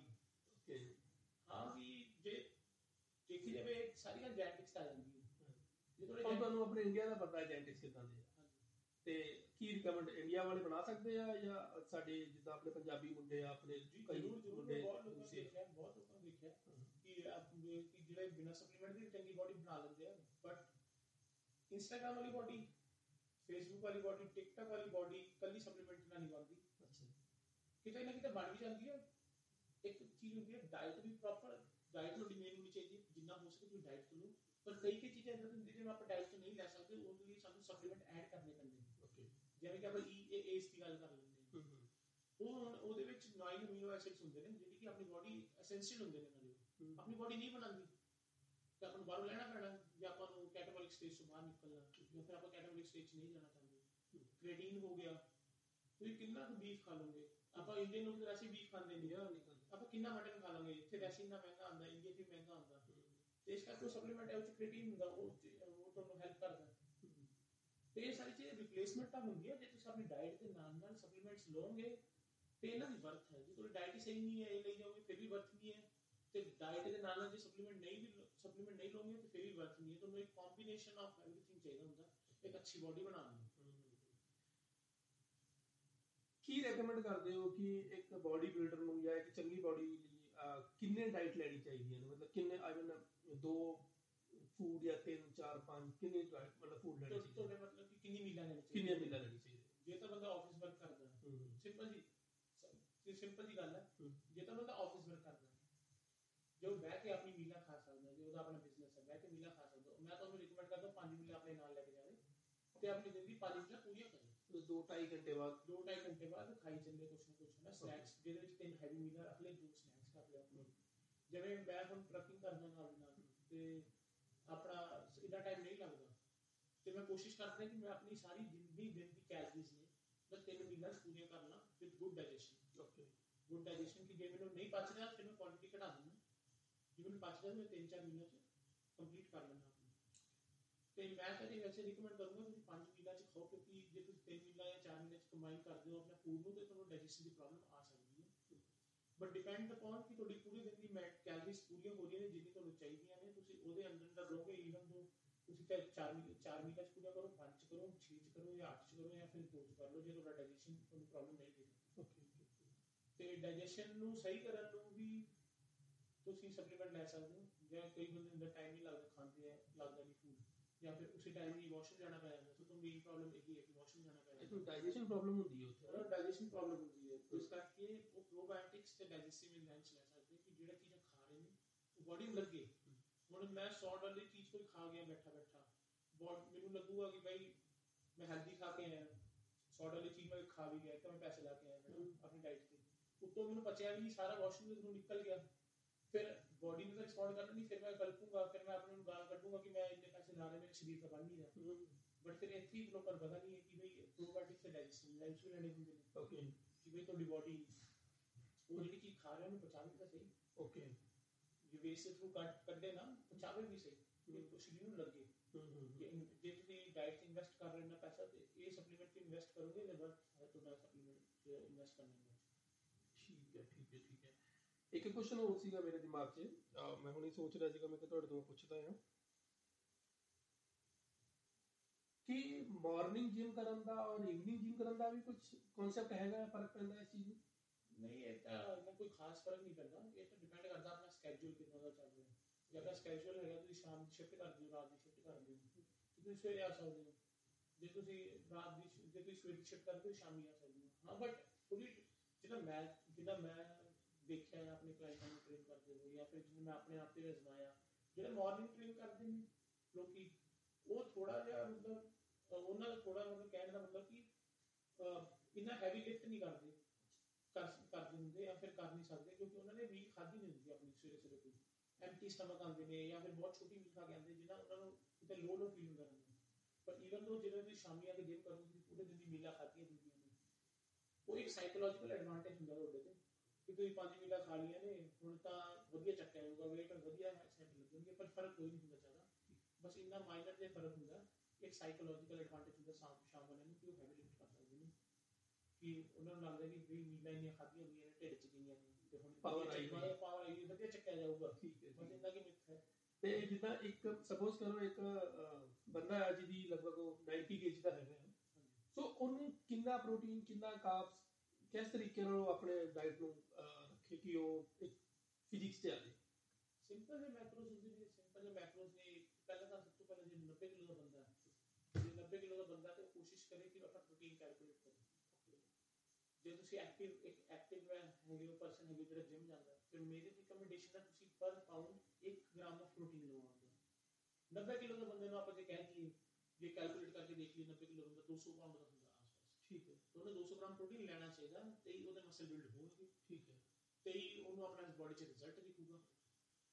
ਤੇ ਉਸ ਤੋਂ ਬਾਅਦ ਤੁਸੀਂ ਜਿੰਨਾ ਤੁਹਾਡਾ ਰੈਸਟ ਰਹਿ ਗਿਆ ਪ੍ਰੋਟੀਨ ਕੱਢਣ ਤੋਂ ਬਾਅਦ ਉਸ ਤੋਂ ਬਾਅਦ ਤੁਸੀਂ ਉਹਨੂੰ ਕਾਰਬਸ ਤੇ ਫੈਟਸ ਡਿਸਟ੍ਰੀਬਿਊਟ ਕਰ ਸਕਦੇ ਹੋ ਜਿਹੜੀ ਮੇਰੀ ਰਿਕਮੈਂਡੇਸ਼ਨ ਰਹਿੰਦੀ ਹੈ ਜਿਹੜੀ ਮੇਰੀ ਰਿਕਮੈਂਡੇਸ਼ਨ ਰਹਿੰਦੀ ਹੈ ਜਿਸ ਨੇ ਗੇਨ ਕਰਨਾ ਉਹਨੂੰ 50% ਕਾਰਬਸ ਰੱਖਣਾ ਅੱਛਾ। 35% ਪ੍ਰੋਟੀਨ ਤੇ ਤੇ 15% ਗੁੱਡ ਫੈਟਸ ਤੇ ਕਿਉਂਕਿ ਫੈਟਸ ਹੀ ਬਹੁਤ ਜ਼ਿਆਦਾ ਜ਼ਰੂਰੀ ਹੈ ਕੱਲੇ ਕਾਰਬਸ ਤੇ ਪ੍ਰੋਟੀਨ ਨਾਲ ਬੋਡੀ ਨਹੀਂ ਬਣਦੀ। ਆਪਣੇ ਜਿਹੜੇ ਬੋਡੀ ਦੇ ਮਸਲ ਸੈਲਸ ਬਣੇ ਹੋਏ ਨੇ ਉਹ ਸਿਰਫ ਉਹ ਕਾਰਬਸ ਨਾਲ ਨਹੀਂ ਬਣੇ ਉਹ ਪ੍ਰੋਟੀਨ ਤੇ ਫੈਟਸ ਨਾਲ ਬਣੇ ਹੋਏ ਤਾਂ ਉਹਨਾਂ ਨੂੰ ਪ੍ਰੋਟੀਨ ਤੇ ਫੈਟ ਚਾਹੀਦਾ ਚਾਹੀਦਾ ਪ੍ਰੋਟੀਨ ਠੀਕ ਹੈ। ਇਹ ਤੁਸੀਂ ਦੱਸਿਆ ਗੇਨ ਲਈ। ਔਰ ਕਿਸੇ ਬੰਦੇ ਨੇ ਆਪਣੇ ਆਪ ਨੂੰ ਫੈਟ ਨੂੰ ਲੂਜ਼ ਕਰਨਾ ਹੋਏ ਉਹਦੇ ਲਈ ਕੀ ਹੁੰਦਾ?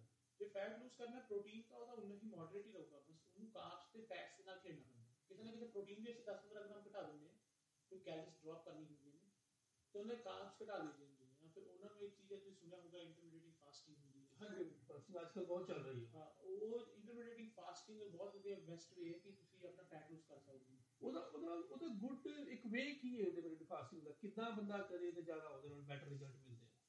ਜੇ ਤੁਸੀਂ ਇੰਟਰਮੀਡੀਏਟ ਫਾਸਟਿੰਗ ਕਰਨਾ ਚਾਹੁੰਦੇ ਹੋ ਤੇ ਤੁਸੀਂ ਕੋਸ਼ਿਸ਼ ਕਰੋ ਕਿ ਤੁਸੀਂ ਆਪਣੇ ਪਹਿਲੇ ਕੈਲਰੀਜ਼ ਕੈਲਕੂਲੇਟ ਕਰੋ ਕਿ ਤੁਸੀਂ ਜਿੰਨਾ ਆਪਣਾ weight ਘਟਾਣਾ ਤੇ ਕਿੰਨਾ ਕਿ ਤੁਸੀਂ ਇੱਕ ਵੀਕ ਕਿੰਨਾ ਆਪਣੇ ਆਪ ਨੂੰ ਘਟਾਣਾ ਦੇਖਣਾ ਚਾਹ ਰਹੇ ਹੋ। ਮੈਂ ਰਿਕਮੈਂਡ ਕਰਦਾ ਕਿ ਬੰਦਾ 1 ਕਿਲੋ ਦੇ ਆਸ-ਪਾਸ ਘਟਾ ਸਕਦਾ ਵੀ ਵਾਟਰ weight ਵੀ ਨਿਕਲਦਾ ਓਕੇ ਤੇ ਥੋੜਾ ਥੋੜਾ ਫੈਟ ਵੀ ਨਿਕਲਦਾ ਬੋਡੀ ਸੋ ਇੰਟਰਮੀਡੀਏਟ ਫਾਸਟਿੰਗ ਕਹਿੰਦੇ ਨੇ ਕਿ 16 ਔਰ 8 ਦਾ ਕੋਈ ਕਨਸੈਪਟ ਡਿਪੈਂਡ ਕਰਦਾ ਤੁਹਾਡਾ ਸਕੇਜੂਲ ਕੀ ਹੈ। ਬਟ ਮੇਰੇ ਵੱਲੋਂ ਦੇਖਿਆ ਜਾਵੇ ਤੇ ਮੈਕਸਿਮਮ ਟੂ ਮੈਕਸਿਮਮ ਤੁਸੀਂ 12 ਘੰਟੇ ਜ਼ਿਆਦਾ ਫਾਸਟ ਨਾ ਕਰੋ ਅੱਛਾ ਕਿਉਂਕਿ ਬਾਡੀ ਪਹਿਲਾਂ 8 ਘੰਟੇ ਤੋਂ ਸਟਾਰਟ ਕਰੋ 8 ਜਾਂ 9 ਘੰਟੇ ਤੋਂ ਫਿਰ ਮੈਕਸ ਟੂ ਮੈਕਸ ਤੁਸੀਂ 12 ਘੰਟੇ ਦੇਖੋ ਆਪਦਾ ਫਿਰ ਉਸ ਤੋਂ ਬਾਅਦ ਵੱਧ ਕੇ ਦੇਖੋ ਤੁਹਾਡੀ ਬਾਡੀ ਕਿੰਨੀ ਦੇ- ਕਿੰਨਾ ਕਿ ਉਹਨੂੰ ਸਹਿ ਸਕਦੀ ਹੈ ਕਿਉਂਕਿ ਕਈ ਲੋਕ ਹੀ ਡਰੇਨ ਹੋ ਜਾਂਦੇ ਆ ਕਈ ਨੂੰ ਡਿਜ਼ਨੈਸ ਹੁੰਦੀ ਫੂਡ ਨਾਲ ਖਾ ਕੇ ਹੂੰ ਤੇ ਤੁਸੀਂ ਆਪਣੀ ਬਾਡੀ ਦੇ ਹਿਸਾਬ ਨਾਲ ਦੇਖੋ ਕਿ ਤੁਹਾਨੂੰ ਕਿੱਥੇ ਤੁਹਾਡਾ ਸੈੱਟ ਬਹਿ ਰਿਹਾ ਕਿ ਤੁਸੀਂ 10 ਘੰਟੇ ਦਾ ਮਿਨੀਮਮ ਫਾਸਟਿੰਗ ਕਰੋ ਕਰੋ।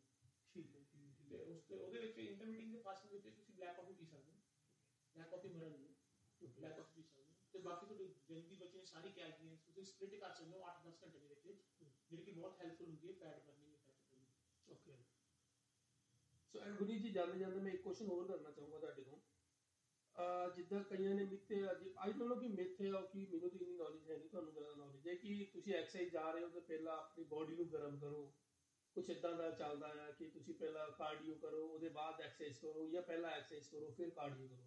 ਕੁਛ ਇਹ ਕੀ ਹੈ? ਮਤਲਬ ਹੁੰਦਾ ਹੈ ਸੱਚੀ ਹੈ ਇਹ ਤਾਂ ਚੀਜ਼ਾਂ ਸੱਚੀਆਂ ਨੇ. ਜੇ ਹੁਣ ਦੇਖੋ ਹੁਣ ਮੈਂ ਟਰੱਕ ਤੇ ਜਾਣਾ ਤਾਂ ਆਪਣੇ ਟਰੱਕ ਦਾ ਐਗਜ਼ਾਮਪਲ ਦਿੰਦਾ ਤਾਂ ਉਹਨੂੰ ਮੈਂ ਸਟਾਰਟ ਕਰਕੇ ਗਰਮ ਕਰਕੇ ਜਾਊਂਗਾ ਨਾ ਇਦਾਂ ਤਾਂ ਨਹੀਂ ਭਜਾਊਂਗਾ ਨਹੀਂ, ਕਈ ਲੋਕ ਕੀ ਕਹਿੰਦੇ ਨੇ ਕਿ ਐਕਸਰਸਾਈਜ਼ ਕਰਨ ਦੇ ਬਾਅਦ ਕਾਰਡੀਓ ਕਰਨੀ ਚਾਹੀਦੀ ਹੈ। ਐਕਸਰਸਾਈਜ਼ ਕਰਨ ਤੋਂ ਬਾਅਦ ਹੀ ਕਾਰਡੀਓ ਕਰਨੀ ਚਾਹੀਦੀ ਮੈਂ ਰਿਕਮੈਂਡ ਐਕਸਰਸਾਈਜ਼ ਤੋਂ ਬਾਅਦ ਹੀ ਕਰਨਾ ਕਾਰਡੀਓ ਕਰਨੀ। ਜੇ ਤੁਸੀਂ ਪਹਿਲਾਂ ਕਾਰਡੀਓ ਕਰ ਲਓਗੇ ਪਹਿਲਾਂ ਤੁਸੀਂ 10-15 ਕਿਲੋਮੀਟਰ ਭੱਜ ਲਿਆ ਟ੍ਰੈਡਮਿਲ ਤੇ ਤੁਹਾਨੂੰ ਕਿੱਥੇ ਜਾਣ ਬਚਣੀ ਐਕਸਰਸਾਈਜ਼ ਕਰਨ ਫਿਰ ਐਕਸਰਸਾਈਜ਼ ਪਾਵਰ ਨਹੀਂ ਹੋ ਤੇ ਪਾਉਂਦੀ ਤੁਹਾਡੇ ਐਕਸਰਸਾਈਜ਼ ਪਾਵਰ ਨਹੀਂ ਰਹਿਣੀ ਓਕੇ ਫਿਰ ਤੁਸੀਂ ਇੱਕ ਤਾਂ ਸਭ ਤੋਂ ਵੱਡੀ ਗੱਲ ਹੈ ਕਿ ਐਕਸਰਸਾਈਜ਼ ਪਾਵਰ ਦੀ ਗੱਲ ਵੀ ਬਾਅਦ ਚ ਆ ਜਾਂਦੀ ਹੈ। ਤੁਸੀਂ ਪਹਿਲਾਂ ਆਪਣੀ ਬੋਡੀ ਨੂੰ ਕੈਟਾਬੋਲਿਕ ਸਟੇਜ 'ਚ ਲੈ ਗਏ ਟ੍ਰੈਡਮਿਲ ਕਰਕੇ ਤੇ ਫਿਰ ਤੁਸੀਂ ਘੰਟਾ ਲਾਓਗੇ ਐਕਸਰਸਾਈਜ਼ ਕਰਨ ਨੂੰ ਹੁਣ ਉਹ ਤੁਹਾਡੀ ਬੋਡੀ ਆਲਰੇਡੀ ਕੈਟਾਬੋਲਿਕ ਸਟੇਜ 'ਚ ਜਾ ਦੀ ਤਰਫ ਜਾ ਰਹੀ ਤੁਹਾਡੇ ਗਲਾਈਕੋਜਨ ਖਤਮ ਹੋ ਚੁੱਕੇ ਹੈ। ਤੇ ਹੁਣ ਤੁਸੀਂ ਐਕਸਰਸਾਈਜ਼ ਕਰਨ ਚਲੇ ਗਏ ਉੱਧਰ ਘੰਟਾ ਉੱਠ ਲਾਓਗੇ। ਤੇ ਬੋਡੀ ਤੁਹਾਡੀ ਕੈਟਾਬੋਲਿਕ ਸਟੇਜ ਦੇ ਸਭ ਤੋਂ ਪਹਿਲਾਂ ਮਸਲ ਹੀ ਖਾਂਦੀ ਹੈ। ਫੈਟ ਨਹੀਂ ਖਾਂਦੀ ਫੈਟ ਨਹੀਂ ਖਾਂਦੀ ਮਸਲ ਹੀ ਖਾਂਦੀ ਸਭ ਤੋਂ ਪਹਿਲਾਂ। ਤੇ ਤੁਸੀਂ ਫਿਰ ਕੈਟਾਬੋਲਿਕ ਸਟੇਜ 'ਚ ਚਲੇ ਅੱਛਾ ਕੋਈ ਹੋਰ ਇਦਾਂ ਦੇ ਕੁਐਸਚਨ ਜੋ ਮੇਰੇ ਕੋਲੋਂ ਸਕਿਪ ਹੋ ਗਏ ਹੋਣ ਔਰ ਤੁਸੀਂ ਦੱਸਣਾ ਚਾਹੁੰਦੇ ਹੋ ਆਪਣੇ ਸਰੋਤਿਆਂ ਨੂੰ ਕੀ ਕਹਿਣਾ ਚਾਹੋਗੇ? ਤੁਸੀਂ ਸਾਰੇ ਸਵਾਲ ਸਹੀ ਸਵਾਲ ਪੁੱਛੇ ਨੇ ਤੇ ਸਾਰੀ ਚੀਜ਼ਾਂ ਜਿਹੜੀ ਕਿ ਅੱਜ ਕੱਲ ਰੈਗੂਲਰ ਮਿਥ ਚੱਲਦੇ ਆ ਰਹੇ ਨੇ ਬਾਡੀ ਬਿਲਡਿੰਗ ਨੂੰ ਲੈ ਕੇ ਕਿ ਕਿੱਦਾਂ ਬਾਡੀ ਬਿਲਡਿੰਗ ਕੀਤੀ ਜਾਏ ਕਿੱਦਾਂ ਸਟਾਰਟ ਕੀਤੀ ਜਾਵੇ ਕਿੱਥੋਂ ਸਟਾਰਟ ਕਰੀਏ ਕੀ ਖਾਈਏ ਕੀ ਨਾ ਖਾਈਏ ਤੁਹਾਡੇ ਵੱਲੋਂ ਸਾਰੀ ਚੀਜ਼ਾਂ ਪੁੱਛੀ ਗਈਆਂ ਨੇ ਮੈਂ ਦੱਸਦੀ ਤੁਹਾਨੂੰ ਬਟ ਮੇਰੇ ਵੱਲੋਂ ਇੱਕ ਆਪਣੇ ਵਿਊਅਰਸ ਨੂੰ ਇਹ ਕਹਿਣਾ ਹੈ ਕਿ ਜਿਹੜੇ ਇੰਸਟਾਗ੍ਰam ਤੇ ਆਪਾਂ ਬਾਡੀ ਦੇਖੀਦੀਆਂ ਨੇ ਜਾਂ ਫੇਸਬੁੱਕ ਤੇ ਬਾਡੀ ਦੇਖੀਦੀਆਂ ਨੇ ਉਹਨਾਂ ਪਿੱਛੇ ਨਾ ਭੱਜੋ ਤੁਸੀਂ ਬਸ ਇਹ ਦੇਖੋ ਕਿ ਤੁਹਾਡੀ ਲਿਮਿਟ ਕੀ ਹੈ ਤੁਹਾਡੀ ਟੈਂਡੈਂਸੀ ਕੀ ਹੈ, ਤੁਸੀਂ ਉਸ ਹਿਸਾਬ ਨਾਲ ਚੱਲੋ ਅੱਜ ਕੱਲ ਲੋਕੀ ਉਹ ਬਾਡੀਆਂ ਦੇਖ ਦੇਖ ਕੇ ਸਟੀਰੋਇਡ ਚੱਕੀ ਜਾਂਦੇ ਨੇ ਗਾਈਡੈਂਸ ਹੈ ਨਹੀਂ ਜੇ ਗਾਈਡੈਂਸ ਨਹੀਂ ਹੈ ਤੇ ਆਪਣਾ ਨੂੰ ਡੈਮੇਜ ਕਰ ਦਿੰਦੇ ਇੰਟਰਨਲੀ ਫਿਰ ਇੰਟਰਨਲੀ ਡੈਮੇਜ ਕਰਨ ਤੋਂ ਬਾਅਦ ਅੱਜ ਕੱਲ ਤਾਂ ਇੰਨੇ ਸੋ ਕੋਲਡ ਗੁਰੂ ਬਣੇ ਹੋਏ ਨੇ ਕਿਸੇ ਨੂੰ ਕੁਝ ਨਹੀਂ ਪਤਾ ਇਹ ਲੈ ਲਾ ਉਹ ਖਾ ਲਾ ਇਹ ਕਰ ਲਾ ਉਹ ਕਰ ਲਾ ਫਿਰ ਵੀ ਉਹ ਬੰਦੇ ਦਾ ਬਾਡੀ ਰਿਸਪੌਂਡ ਨਹੀਂ ਕਰਦੀ ਹੈ ਸਭ ਤੋਂ ਮੇਨ ਗੱਲ ਤਾਂ ਇਹ ਹੈ ਕਿ ਜੇ ਤੁਸੀਂ ਕਰਨੀ ਹੈ ਤਾਂ ਕਿਸੇ ਦੀ ਸੁਪਰਵਿਜ਼ਨ ਸ਼ੁਰੂ ਕਰ ਦਿਓ ਜੇ ਜੇ ਤੁਹਾਡਾ ਜ਼ਿਆਦਾ ਹੀ ਦਿਮਾਗ ਖਰਾਬ ਹੋ ਗਿਆ ਲੈਣਾ ਹੀ ਲੈਣਾ ਲੈਣਾ ਹੀ ਲੈਣਾ ਫਿਰ ਤਾਂ ਤੁਸੀਂ ਇੱਕ ਅੱਛਾ ਕੋਚ ਹਾਇਰ ਕਰ ਲਓ ਕੋਚ ਵੀ ਦੋ ਤਰੀਕੇ ਦੇ ਹੁੰਦੇ ਨੇ ਇੱਕ ਹੁੰਦਾ ਨਿਊਟ੍ਰੀਸ਼ਨ ਕੋਚ ਤੁਹਾਨੂੰ ਨਿਊਟ੍ਰੀਸ਼ਨ ਦਊਗਾ ਦੂਸਰਾ ਹੁੰਦਾ ਕਿ ਇਹ ਚੀਜ਼ਾਂ ਦੱਸਣ ਵਾਲਾ ਕੋਚ ਹੁੰਦਾ ਜੇ ਤੁਹਾਨੂੰ ਇਹ ਚੀਜ਼ਾਂ ਦੱਸਣਾ ਨਿਊਟ੍ਰੀਸ਼ਨ ਨਾਲ ਤੁਹਾਨੂੰ ਇਹ ਚੀਜ਼ ਨਹੀਂ ਦੱਸ ਸਕਦਾ ਕਿ ਤੁਸੀਂ ਕੀ ਲੈਣਾ ਸਮਾਨ ਕਿੰਨਾ ਚਲਾਣਾ ਕੀ ਕਰਨਾ ਕੀ ਨਹੀਂ ਕਰਨਾ। ਪਰ ਮੇਰੇ ਵੱਲੋਂ ਤਾਂ ਨਾ ਹੀ ਇਸ ਚੀਜ਼ ਨੂੰ ਕਿ ਨਾ ਲਿੱਤੀ ਜਾਵੇ। ਬਟ ਜਿੰਨੂੰ ਵੀ ਜ਼ਿਆਦਾ ਹੀ ਹੈਗੀ ਹੈ ਕਿ ਮੈਂ ਸਮਾਨ ਯੂਜ਼ ਕਰਨੇ ਕਰਨਾ ਹੈ ਸਭ ਤੋਂ ਪਹਿਲਾਂ ਅੱਛਾ ਕੋਚ ਲੱਗੇ। ਤੇ ਰੈਗੂਲਰ ਘਰ ਦਾ ਖਾਣਾ ਖਾਵੇ। ਇਹ ਗੋਰਿਆਂ ਦੀ ਡਾਈਟ ਵੱਲ ਨਾ ਜਾਵੇ ਜ਼ਿਆਦਾ ਨਾ ਭੱਜੇ ਕਿ ਮੈਂ ਉਬਲਾ ਚੌਲ ਖਾਣੇ ਉਬਲੇ ਚੌਲ ਖਾਣੇ ਉਬਲਾ ਚਿਕਨ ਹੀ ਖਾਣਾ ਘਰ ਦਾ ਦੇਸੀ ਘਿਓ ਦੁੱਧ ਦਹੀਂ ਖਾ ਕੇ ਵੀ ਅੱਛੀ ਬੋਡੀ ਬਣਦੀ ਜੋ ਕਿ ਮੈਂ ਹੁਣੇ ਖਾ ਰਿਹਾ ਓਕੇ ਕਿਉਂਕਿ ਮੈਂ ਹੁਣੇ ਗੇਨ ਕਰਦਾ ਮੈਂ ਹੁਣੇ ਵੀ ਖਾ ਰਿਹਾ ਇਹ ਚੀਜ਼ਾਂ ਠੀਕ ਹੈ ਮੈਂ ਰੋਜ਼ ਦੋ ਤਿੰਨ ਚਮਚ ਦੇਸੀ ਘਿਓ ਖਾਣਾ ਮੈਂ ਘਰ ਮੈਂ ਰੋਟੀਆਂ ਖਾਣਾ ਚਾਰ ਪੰਜ ਮੈਂ ਆਪਣੇ ਪ੍ਰੋਟੀਨ ਇਨਟੇਕ ਪ੍ਰੋਪਰ ਰੱਖਦਾ ਮੈਂ ਸਾਰੀ ਚੀਜ਼ਾਂ ਖਾਂਦਾ ਇਦਾਂ ਨਹੀਂ ਕਿ ਮੈਂ ਕੋਈ ਚੀਜ਼ ਛੱਡੀ ਹੋਈ ਹੈ ਤੇ ਤੁਸੀਂ ਵੀ ਨਾ ਛੱਡੋ ਇਹ ਚੀਜ਼ਾਂ ਤੁਸੀਂ ਵੀ ਖਾਓ ਹੈਲਦੀ ਰਹੋ ਤੇ ਵਧੀਆ ਚੱਕੋ ਤੇ ਵਧੀਆ ਬੋਡੀ ਬਣਾਓ ਆਪਦੀ ਇੰਨਾ ਹੀ ਕਹਿਣਾ ਮੈਨੂੰ ਸੋ ਇਹ ਸਨ ਜੀ ਸਾਡੇ ਗੁੱਡ ਲਾਈਫ ਦੇ ਕੋਚ ਔਰ ਮੈਂ ਇਹਨਾਂ ਨੂੰ ਕਹਿਣਾ ਚਾਹੂੰਗਾ ਕਿ ਤੁਸੀਂ ਆਪਣਾ ਕੋਈ ਅਗਰ ਤੁਹਾਡਾ ਕੋਈ ਚੈਨਲ ਹੈਗਾ ਆ ਜਿਹਦੇ ਨਾਲ ਕੋਈ ਤੁਹਾਨੂੰ ਕੰਟੈਕਟ ਕਰ ਸਕੇ ਜਾਂ ਕੋਈ ਇੰਸਟਾਗ੍ਰam ਆਈਡੀ ਅਗਰ ਕਿਸੇ ਨੂੰ ਤੁਹਾਡੀ ਨੀਡ ਹੋਏ ਕੋਈ ਤੁਹਾਡੇ ਤੋਂ ਕੁਐਸਚਨ ਪੁੱਛਣਾ ਚਾਹੇ ਤੇ ਪੁੱਛ ਸਕਦਾ ਅਗਰ ਤੁਸੀਂ ਚਾਹੋ ਤੇ ਜਰੂਰ ਜਰੂਰ ਮੇਰੇ ਨਾਲ ਤੁਸੀਂ ਕਨੈਕਟ ਕਰੋ। ਮੈਂ ਆਪਣੀ ਆਈਡੀ ਇਹਨਾਂ ਦੱਸ ਦੂੰਗਾ ਇਹ ਤੁਹਾਨੂੰ ਦੱਸ ਆਹ, ਤੁਸੀਂ ਆਪਣੇ ਸਰੋਤਿਆਂ ਨੂੰ ਵੀ ਇੱਕ ਵਾਰ ਆਈਡੀ ਬੋਲ ਦਿਓ ਔਰ ਅਗਰ ਮੇਬੀ ਕਿਸੇ ਨੂੰ ਆਪਣੀ ਬੋਡੀ ਦੀ ਚੰਗੀ ਬਣਾਉਣ ਦੀ ਨੀਡ ਹੋਏ ਤੁਸੀਂ ਇਹਨਾਂ ਨੂੰ ਬੇਝਿਜਕ ਕੰਟੈਕਟ ਕਰ ਸਕਦੇ ਹੋ। ਤੁਸੀਂ ਮੈਨੂੰ ਇੰਸਟਾ ਤੁਸੀਂ ਮੇਰੇ ਇੰਸਟਾਗ੍ਰam ਤੇ ਮੈਨੂੰ ਕੰਟੈਕਟ ਕਰ ਸਕਦੇ ਹੋ ਮੇਰੀ ਇੰਸਟਾ ਆਈਡੀ ਹੈਗੀ ਹੈ guneet.97 ਤੇ ਤੁਸੀਂ ਮੈਨੂੰ ਸਰਚ ਕਰਕੇ ਤੁਸੀਂ ਮੈਨੂੰ ਡੀਐਮ ਕਰ ਸਕਦੇ ਹੋ ਫ੍ਰੀ ਆਫ ਕਾਸਟ ਹੈ ਕੋਈ ਪ੍ਰੋਬਲਮ ਨਹੀਂ ਹੈ ਮੈਂ ਇੱਥੇ ਆਪਣੇ ਸਾਰੇ ਭੈਣ ਭਰਾਵਾਂ ਨੂੰ ਹੈਲਪ ਕਰਨ ਨੂੰ ਬੈਠਾ ਜੇ ਕੋਈ ਡਾਈਟ ਪਲਾਨ ਲੈਣਾ ਚਾਹੂਗਾ ਮੈਂ ਤੁਹਾਨੂੰ ਸਾਰੀਆਂ ਗਾਈਡ ਕਰੂੰ ਸਾਰਿਆਂ ਨੂੰ ਦੱਸੂਗਾ ਜੇ ਤੁਹਾਡੇ ਇਨੀਸ਼ੀਅਲ ਕੋਈ ਕੁਐਸਚਨ ਆਨਸਰ ਹੈਗੇ ਸਵਾਲ ਜਵਾਬ ਹੈਗੇ ਆ ਤੁਹਾਡੇ ਤੇ ਤੁਸੀਂ ਉਹ ਮੈਨੂੰ ਪੁੱਛ ਸਕਦੇ ਹੋ ਉਹ ਫ੍ਰੀ ਆਫ ਕਾਸਟ ਹੈ ਕੋਈ ਪ੍ਰੋਬਲਮ ਨਹੀਂ ਹੈ ਮੈਂ ਇੱਥੇ ਹੈਲਪ ਕਰਨ ਨੂੰ ਬੈਠਾ ਤੇ ਮੈਂ ਚਾਹੂੰਗਾ ਕਿ ਤੁਸੀਂ ਮੇਰੇ ਨਾਲ ਕਨੈਕਟ ਕਰੋ ਤੇ ਆਪਦੀ ਫਿਟਨੈਸ ਜਰਨੀ ਵੱਲ ਇੱਕ ਸਟੈਪ ਅੱਗੇ ਲੈ ਕੇ ਜਾਓ। ਜੇ ਤੁਸੀਂ ਵਧੀਆ ਦਿਖੋਗੇ, ਤੇ ਹੀ ਤੁਹਾਡਾ ਕੰਫੀਡੈਂਸ ਗੇਨ ਹੋਊਗਾ, ਇਹ ਮੇਰਾ ਮੰਨਣਾ ਹੈ। ਤੇ ਜਿੰਨਾ ਵਧੀਆ ਖਾਓਗੇ, ਉਨੀ ਅੱਛੀ ਤੁਹਾਡੀ ਲਾਈਫ ਸਟਾਈਲ ਹੋਊਗੀ। ਸੋ ਮੈਂ ਇਹਨਾਂ ਦੀ ਆਈਡੀ ਮੈਂਸ਼ਨ ਕਰ ਦੂੰਗਾ, ਤੁਸੀਂ ਉੱਥੋਂ ਵੀ ਲੈ ਸਕਦੇ ਹੋ ਆਈਡੀ ਤੁਸੀਂ ਇਹਨਾਂ ਨੂੰ ਡੀਐਮ ਕਰੋ, ਤੁਹਾਨੂੰ ਜਿੱਦਾਂ ਵੀ ਕਿਸੇ ਵੀ ਚੀਜ਼ ਦੀ ਨੀਡ ਹੈ, ਆਪਣੀ ਬਾਡੀ ਨੂੰ ਰਿਲੇਟਡ ਲੈ ਕੇ ਡਾਈਟ ਪਲਾਨ ਨੂੰ ਐਕਸਰਸਾਈਜ਼ ਪਲਾਨ ਨੂੰ 100% ਤੁਹਾਡੀ ਹੈਲਪ ਕਰਨਗੇ। ਔਰ ਅਗਰ ਤੁਸੀਂ ਇਹਨਾਂ ਤੋਂ ਪਰਸਨਲ ਟ੍ਰੇਨਿੰਗ ਲੈਣਾ ਚਾਹੋ ਉਹ ਵੀ ਤੁਸੀਂ ਇਹਨਾਂ ਨੂੰ ਕੰਟੈਕਟ ਕਰ ਸਕਦੇ ਹੋ। Thank you so much Gurit ji ਸਾਡੇ ਕੋਲ ਆਉਣ ਲਈ। ਬਹੁਤ ਬਹੁਤ ਥੈਂਕ ਯੂ ਤੁਸੀਂ ਮੈਨੂੰ ਬੁਲਾਇਆ ਇਸ ਨਾਲ ਨਹੀਂ ਮੈਨੂੰ ਜੀ ਬਹੁਤ ਬਹੁਤ ਥੈਂਕ ਮੈਂ ਯੂ ਲੋਕਾਂ ਦੀ ਹੈਲਪ ਕਰ ਸਕਾਂ ਇਸ ਫਿਟਨੈਸ ਜਰਨੀ ਨੂੰ ਲੈ ਕੇ ਕਿ ਉਹਨਾਂ ਨੂੰ ਵੀ ਪੈਸ਼ਨੇਟ ਕਰ ਸਕਾਂ ਕਿ ਉਹ ਵੀ ਘਰੋਂ ਨਿਕਲਣ ਤੇ ਫਿਟਨੈਸ ਵੱਲ ਜਾਣ ਤੇ ਆਪਣੇ ਨੂੰ ਹੈਲਦੀ ਰੱਖਣ। Thank you so much sir thank you ji.